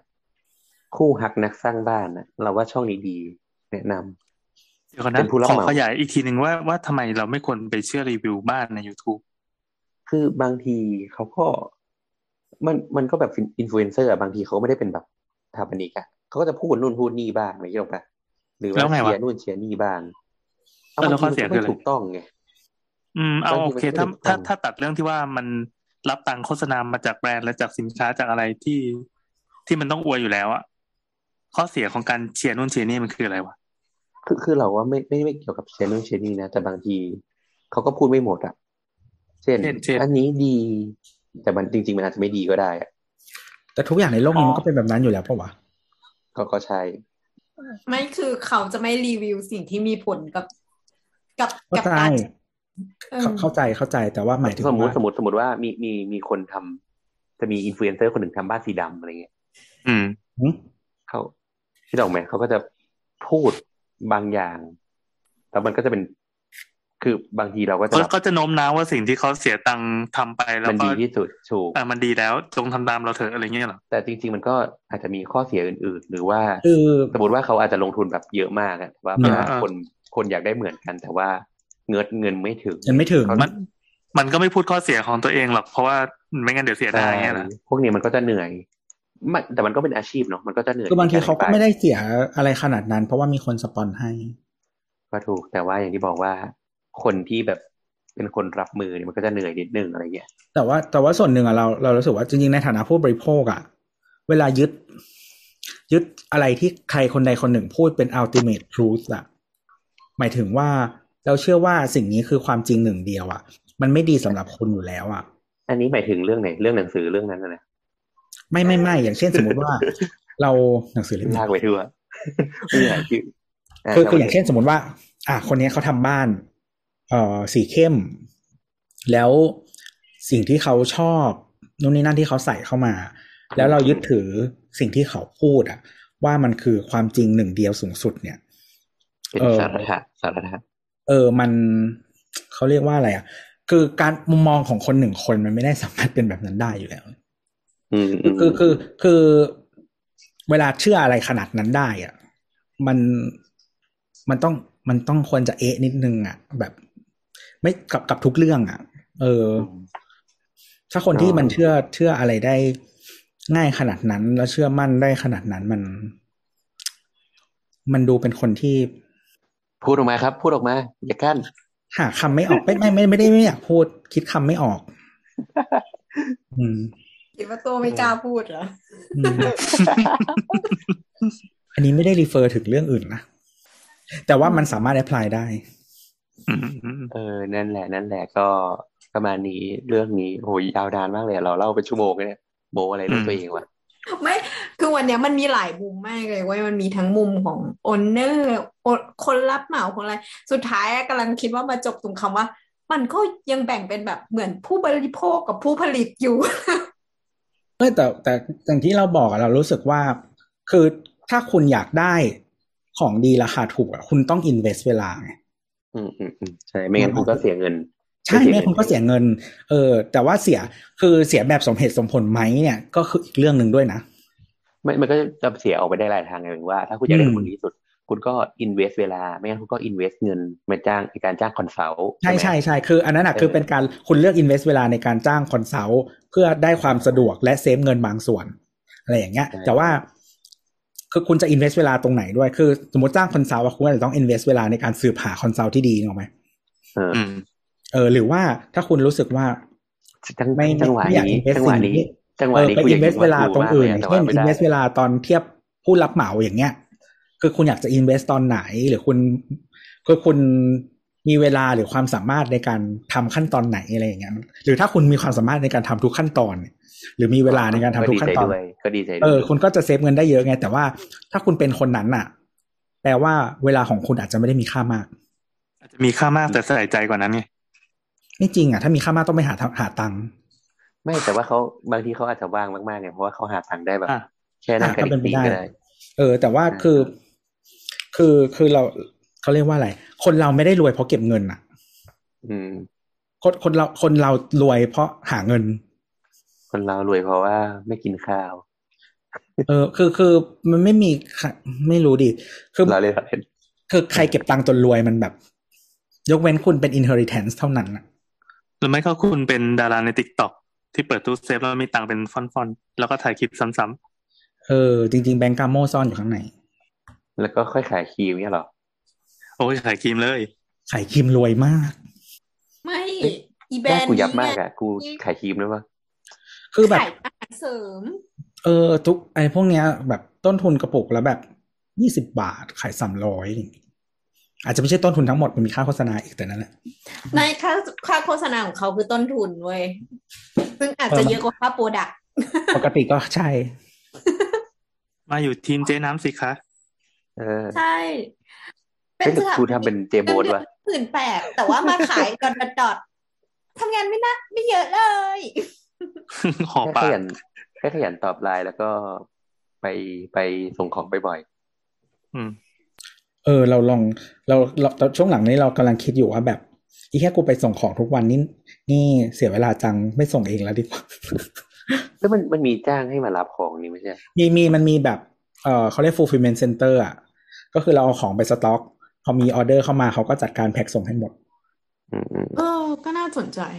มันจะคิดเป็นออเดอร์อะไรอย่างเงี้ยแล้ว คือตอนแรกก็คิดว่า ควรจะสเกลถึงหมายหมายถึงว่าถ้าสเกลแบบว่าทำเองไม่ไหว การจ้างคนก็ปวดหัว ค่อยไปทำอืมแต่คิดอีกแง่หนึ่งคือ เวลาคุณสเกลเล็กอะยิ่งถ้าคุณสเกลเล็กอะจริง ๆ ต้นทุนคุณแพงกว่าคนสเกลใหญ่ ใช่ เออ คืออย่างเช่นแบบสมมติว่าสมมติเราขายวันละแบบสิบออเดอร์อย่างเงี้ย แค่เราขับรถไปส่ง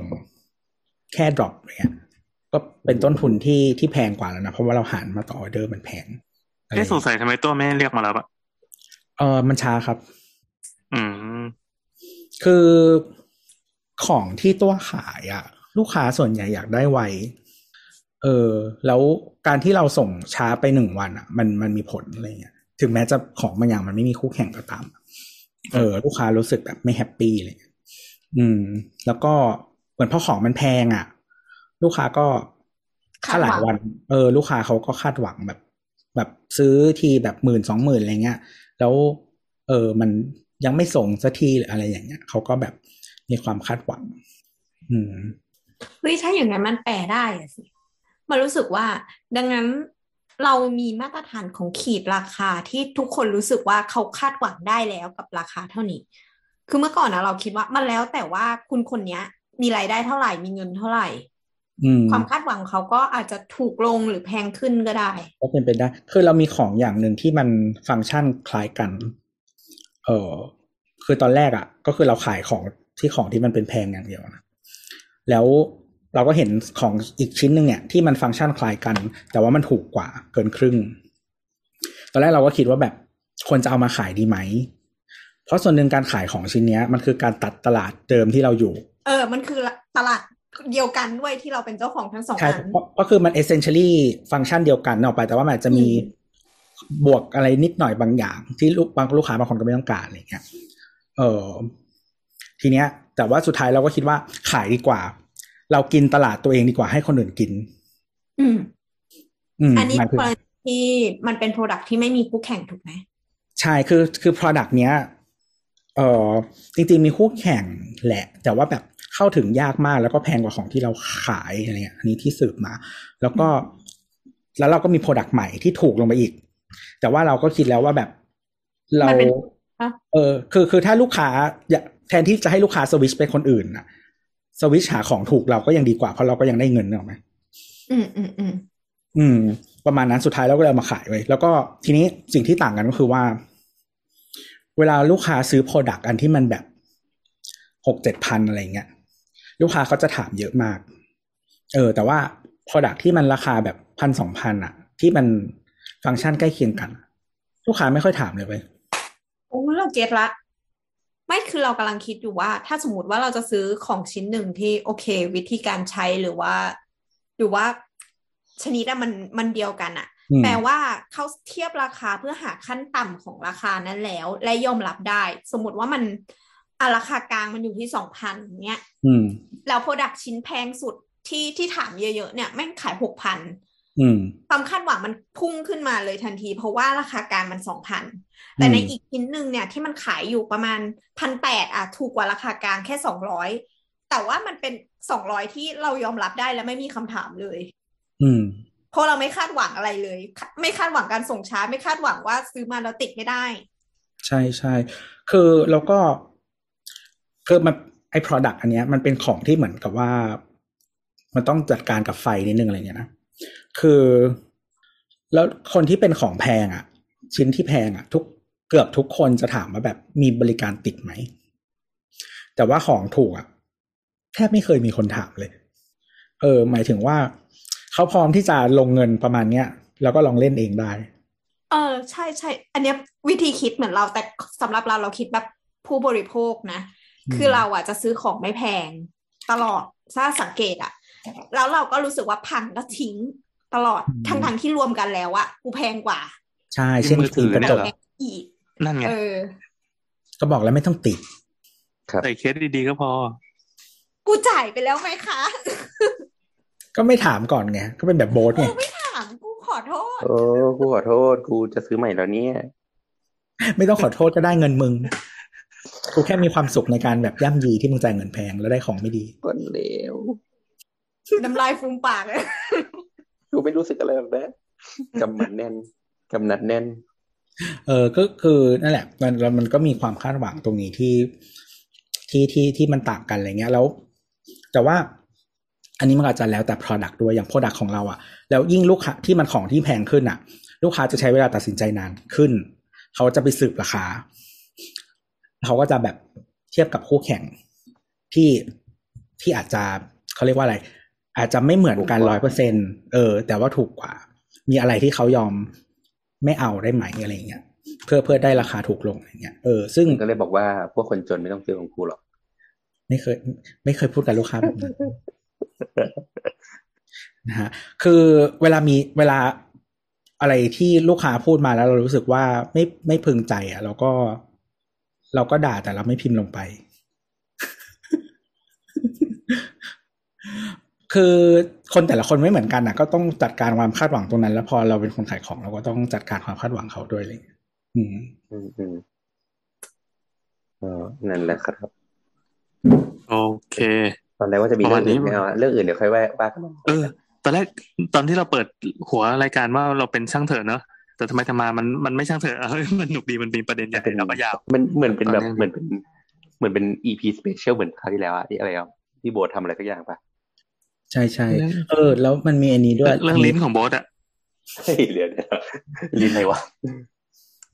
ลูกค้าล่าสุดแบบว่า เหมือนเขา อันนี้คือเขาทำบ้านใหม่ใช่ไหมอืมแล้วเขาก็บอกว่าแบบคือเหมือน เออเขาอยากให้เราไปดู site เพราะว่า เขาคุยกับช่างไฟแล้วเขาไม่รู้เรื่องว่าเขาต้องทำอะไรเขาต้องการนี่อะไงไรบ้างอืมเออ คือคือความต้องการของเขาก็คืออย่างเช่น อยากจะติดกล้องใช่ไหมอยากจะติดมอเตอร์ แล้วก็อยากจะให้สวิตช์ไฟมันแบบเป็น smart หรืออะไรอย่างเงี้ยใช่ไหมอืมแล้วก็อยากจะติดกริ่งที่ที่เราขายใช้ได้อะไรอย่างเงี้ย แล้วคือคุยกับช่างไฟเฉยๆอะเขาไม่เข้าใจอะไรเงี้ยอืมเออเหมือนเหมือนเราก็ต้อง ก็ต้องคุยให้เขาด้วยว่าต้องทำอะไรบ้าง เออ เพื่อที่เขาจะใช้ product ของเราได้ อืม อืม ประมาณนั้น แล้วไงแล้วมันดีไม่ดีหรือว่าไง หรือว่าคิดว่าตัวเราเองน่าจะกลายเป็นบริษัทโซลูชันได้แล้วอะไรอย่างนี้ คือจริง ๆ เคย อันนี้เป็นสิ่งที่คิดไว้ตั้งแต่ตอนแรกว่าอยากขายแบบ solution แต่ว่ายากเหมือนกันอะคือเขาเรียกว่าอะไร เราไม่อยากจ้างพนักงาน อืมอืมอืมใช่ เออเพราะมัน manage เยอะแล้วก็ยาก แล้ว fixed cost อีกไหมเออ มันเป็นฟิกคอร์สอะไรอย่างเงี้ยในขณะเดียวกันที่เราขายแบบ เหมือนขายเองคนเดียว เราก็เคยลองแหละ ไม่ workเหมือนแบบ เออลูกค้าก็คือเวลาเขาต้องคุยหลายที่อะไรเงี้ยเขาจะไม่ไม่ comfortable อะไรเงี้ยอืมอืมเออ มันมันเขาจะยุ่งยากชีวิตเขาอะไรเงี้ยก็ก็เลย ช่วงหลังๆ ก็จะมีแบบหา partner บ้าง เออ ก็คือ partner นี่แปลว่าอะไรนะครับคู่นอนเหี้ยอะไรวะเนี่องอ๋ออ๋อก็คืออย่างอย่างเช่นเราขายระบบประตูรั้วใช่ไหมอะคือตอนแรกถ้าขายตัวนี้อย่างเดียวอะลูกค้าหลาย ๆ คนอะเขาอยากใช้แค่เนี้ยอืมเออเขาอยากใช้สิ่งนี้ ซึ่งของมันราคาแบบห้าหกพันอะไรเงี้ย แต่ว่าเขาไม่มีมอเตอร์เลยอะไรเงี้ย เราก็คือต้องมีต้องไปหา partner ใช่ไหมเพื่อที่ เราจะได้ offer solution ให้ครบอืมเออถึงแม้ว่าสุดท้ายลูกค้าบางคนอะจะไม่ซื้อของเราครบ เขาอาจจะได้ราคาไปแล้วเขาไปเทียบ แล้วเขาก็ซื้อ แต่ว่าพอพอเขา get idea แล้วอะเขาพร้อมจะซื้อมากกว่าคนที่ที่เราแบบไม่มีอะไรให้เขาดูเลย อืม อืม นั่นแหละ เออ แต่ก็มันตลกอย่างหนึ่งก็เหมือนคือเราก็มี option ให้ลูกค้าเลือกใช่ไหม คือไอของหลักที่เราขายเองอะ จริง ๆ เราก็มีแบบแค่แบบสองแบบอย่างเงี้ย แต่ว่าไอตัวอย่างมอเตอร์อะก็คือมีหลายแบบมาก แล้วแต่ลูกค้าที่ซื้อกับเราอะ ประมาณเก้าสิบเปอร์เซ็นเลือกของที่มาจากยุโรปแล้วก็เป็นของที่แพง ก็ลูกค้ามือเป็นคนมีตังค์ปะก็ใช่ก็คือคือคือมันเป็นแต่ว่ามันเป็นสิ่งที่เราค่อยๆเรียนรู้เนอะปะเราเราไม่ได้คาดหวังแบบนี้แต่แรก ไม่แต่ว่านี้อีกอย่างหนึ่งก็คือสินค้าของคุณนะมันเป็นสินค้าที่ค่อนข้างนิชอยู่ระดับหนึ่งหมายถึง คนเลเวลปกติธรรมดา ซื้อบ้านซื้อทาวน์เฮาส์อย่างเงี้ยก็ไม่ได้ต้องการ product ของคุณถูกไหมคือเขาก็คือเอามืออัอันนี้เราลองลองดูคู่แข่งอะที่มันเป็น product ใกล้เคียงกัน แล้วเขาขายได้เป็นแบบหลายร้อยชิ้นอะเออ แต่ใกล้เคียงกันมันคือราคาแบบไม่ถึงพัน อืม มันมีลูกค้าจำนวนมากที่ แล้วลูกค้าเราเองหลายคนอะที่เขาซื้อมาลองใช้ลองทำเอง คือกู เออ แล้วเขาก็วันหนึ่งเขารู้สึกไม่ไม่พึงพอใจหรือว่าสินค้ามันไม่ได้ตอบโจทย์เขาครบอะไรเงี้ยจนเขาเสียเงินอีกหนึ่งรอบ มาซื้อของเราอะไรเงี้ยเขาก็เลยกล้ากระโดดจากขั้นที่หนึ่งไปขั้นที่ห้าเออสโลแกนคือเจ็บแต่จบเออ แล้วก็มีคนไม่แบบมันมันคือสิ่งที่ฉันเรียนรู้เว้ยแล้วบางครั้งฉันก็เรียนรู้เธอยังว่าไม่จอ๋อบมันจ้ะไม่เธจอบยังไม่ด้วยจบนะจ้ะไม่จบไม่จบเธอยังไม่จบจ้ะยังเอไม่จบอจ้ะไม่คือคือที่แบบที่บอกนะอย่างฟิล์มอะคือถ้าน้ำจะไปแพงแล้วอะมันมีแพงกว่านั้น แล้วคือไปถึงอันนั้นเลยมันมันดีกว่าเว้ยฉันฉันอยากถอยมากตอนเนี้ยเออถ้าถอยก็คือไม่ต้องติดเว้ยคือถ้าก่อนหน้านี้สักประมาณแบบสามสามสี่ปีอะ กระจกมันยังไม่ถึงที่มันจะไม่เป็นรอยอะแต่ว่าวันนี้เรารู้สึกว่ามันถึงแล้วเพราะฉะนั้นไม่ติดก็ได้ อืมครับประมาณนั้นเอากลับมาจะเล่าอีกเคสหนึงให้ฟังก็คือว่า น้ำน่าเสียมากเดี๋ยวเออคุณคุณผู้ฟังอาจจะไม่รู้เรื่องคือน้ำนะครับ ไปซื้อมือถือรุ่นที่แพงที่สุดของของค่าย Android ค่ายหนึ่งครับผมนะครับ แล้วก็หลังจากซื้อมาปั๊บก็ไปติดฟิล์มทันทีโดยเลือกฟิล์มที่แพงมากราคาแบบเกือบพันนะนะครับ แล้วก็ใช้ไปแป๊บหนึ่ง ใส่กระเป๋ากางเกงป่ะแล้วก็อะไรสักอย่างไปงานแล้วมันก็เปิดแควกอากาศเข้าเจ๊ง คือจริง ๆ เขาแนะนำด้วยนะว่ามันควรจะทิ้งไว้ 24 ชั่วโมงนะครับ อันนี้ส่วนหนึ่งก็ไม่ใช่ความผิดร้านนะนี่ตอนนี้คือน้ำปิดไมค์อะแล้วก็โยกตัวไปโยกตัวมาดูเสียสติไปแล้ว แล้วคือยิ่งกระจกมันโค้งอะมันมีมันมีจุดหลุดง่ายกว่ากระจกเรียบอะเออมันมันควรยิ่งต้องทิ้งไว้เพื่อเพื่อให้กาวมันแบบสมานเต็มที่อะเออ ก็คือมีอันที่ที่เรากับเคนแนะนำอะคือมันแพงกว่านี้น่าจะประมาณพันกว่าบาทอะเออ แต่ว่าถ้าไม่ใช้เลยอะก็คือไม่ต้องติด อืม ก็คุยกับตัวว่า เอ้ยมันอาจจะเป็นประเด็นที่ว่าเงินกูเสียอะไรด้วยใช่ไหมอะไรอย่างงี้ แต่ว่าไม่ใช่ไว้ยมันมันเป็นความสุขเป็นความสะใจความสนุกเออเราคือแฮปคืปี้อมากเลยที่เห็นหน้าน้ำเนี่ยคือถ้าเป็นคนอื่นอะ เราเราก็จะไม่ได้อะไรอะไรอย่างเงี้ย แต่ว่าถ้าเป็นคนใกล้ตัวเราก็อยากไม่อยากให้เขา เสียเงินอะไรแบบนั้นไงแต่ว่าบางทีก็ทำอะไรไม่ได้เช่นโบสเนี่ยก็กูไม่ทันไงจ้ะกลับมาเรื่องที่จะเล่าให้ฟังคือ เออมันมีลูกค้าที่เหมือนกับว่าเขาติดเขาติดมอเตอร์อะไรไปแล้วใช่ไหมแล้วเหมือนมันก็จริงๆมันมีปัญหาแบบเล็กน้อยมากอะเออ คือเราก็แล้วลูกค้าก็เลยอยากจะแล้วลูกค้าอยากติดใหม่เราซึ่งเราก็แนะนำไปว่าจริงๆไม่ต้องติดใหม่ก็ได้ แบบ คุยคุยกับช่างเดิม แล้วก็ติดติดไอตัวที่ที่จะซื้อของเราเพิ่มแค่นี้พอลูกค้าจะได้ไม่ต้องเสียเงินแบบสามหมื่นนึกออกปะเออสามหมื่นคือเสียแค่ห้าพันพอมันไม่ต้องเสียสามหมื่นลูกค้าบอกว่า ไม่อยากคุยกับช่างที่เดิมแล้วปวดหัวมาก เออ ประกันยังไม่หมดด้วย อืม สุดท้ายลูกค้าก็เลยเสียตังสามหมื่นแล้วก็สบายใจ เจ๊อยากเจอคนที่เสียตังสามหมื่นแล้วสบายใจได้บ้างวะ เออ ก็ โอเค ได้ตอนนี้คือมีปัญหาแล้วต้องจ่ายห้าพันนี่เรายังปวดหัวเลย ใช่ เออ ก็ เออ นั่นแหละ มันก็เลย เออ แล้วคือ มันก็มันมีความสนุกไว้ในการแบบ discover segment ของคนนี้หมายถึงว่ากลุ่มลูกค้าของเราอะไรเงี้ย เพราะเราก็ตอนแรกที่ทำก็คือแบบไม่คิดว่าจะต้อง เจอแต่คนแบบนี้แล้วก็พอไปถึงก็คือเจอแพทเทิร์นอะไรก็เออสนุกดี แบบบ้านทุกคนมีเอาผาดเลย อืม แบบประมาณห้าสิบเปอร์เซ็นขับรถไฟฟ้าให้อือหืออืมนั่นแบบหมู่บ้านก็คือไล่ไล่ชื่อได้เลย มีแค่ไม่กี่แบรนด์เท่านั้นอะไรเงี้ยโอ้ยพวกคนรวยนี่มันรวยจริงเออ เช่นแบบนันทวันอะไรเงี้ยๆหมูย่อเหรอ อืม ไปไปไปหลายคือแบบบางทีอะเราจำไม่ได้จำไม่ได้พอไปถึงบ้านลูกค้าแล้วก็อ๋อหมู่บ้านนี้กูเคยมาแล้วนี่อะไรมาเงี้ยในฐานะอะไร มาติดให้ให้ลูกค้าคนอื่นอ๋ออ๋อแล้วไปแล้วไปแล้วอ๋อโอเคโอเคอืม ปกติเวลานัดจะไม่ชอบนัดที่คนอื่นนะเขาเรียกว่านัดสนามกลาง จริง ๆ ชอบนัดที่ตัวเองมากกว่ามันจะรู้สึก comfortable มาถึงเรื่องนี้ได้ไงวะนั่นสิ มันมีอะมันนั่นแหมีละคทฤรับษฎีมันมีคนวางทฤษฎีไว้ด้วยนะ บอกว่า ถ้าเวลานัดอะแล้วไปนัดที่ที่เขาเรียกว่าอะไร นัดที่อื่นอะแบบว่าผู้ชายจะ perform ไม่ได้ดี เพราะว่าแปลกที่มั้งไม่รู้เหมือนกันแปลกที่ประมาเนี่ยเออ ถ้านัดไปถ้านัดไปที่ของเขาอะเขาจะรู้สึกว่า perform ดีกว่า มึงเปลี่ยนเรื่องได้เนียนมาก ตอนแรกเราคุยกันเรื่องอะไรวะผู้ผู้รับพอยังหพอนีไงยังพอยังโอเคครับ แล้วนี่ก็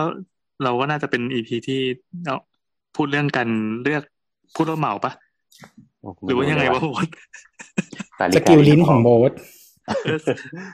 มีช่วงไหมช่วงสกิลลิ้นสกิลลินมันดูไม่ดีเลยนะ เออ นั่นแหละ คราวที่แล้วตั้งชื่อว่าอะไรอะโบสสอนน้องเหรอ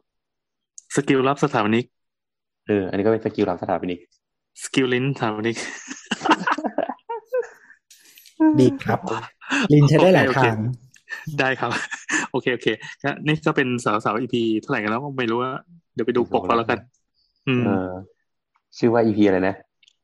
skill ลิ้นสถาปนิกเพื่อที่อะไรโอเค โอเคก็มีอะไรก็คุยกับเราได้ที่ Twitter แอดเสาเสานะนะครับ หรือว่าช่องทางพอดแคสต์ของสามโคกเรดิโอช่องทางโซเชียลต่างๆ Facebook Twitter อะไรก็ว่าไปหาให้เจอแล้วกัน แล้วก็ในช่วงนี้ไม่แน่ใจว่า Spotify มันเป็นแมวอะไรก็ลองไปดูในแฮชแท็กเอ๊ะในในชื่อคำว่าเสาเสาเสาแทนสามโคกเรดิโอไปก่อน ครับผม พยพยายามตีกับเขาหลายรอบแล้วเขาก็ก็บอกว่า Apple ก็ดึงได้ทำไมมึงดึงไม่ได้สักที อืม ก็ไปฟังผ่านช่องทางอื่นก่อนนอกจาก Spotify หรือว่าถ้าใครที่ฟัง Spotify ชินแล้วก็เซิร์ชคำว่าสาวสาวแล้วกันจะได้เจอเราครับแล้วอีพีนี้สวัสดีจ้ะสวัสดีคสรัวัสบดีครับ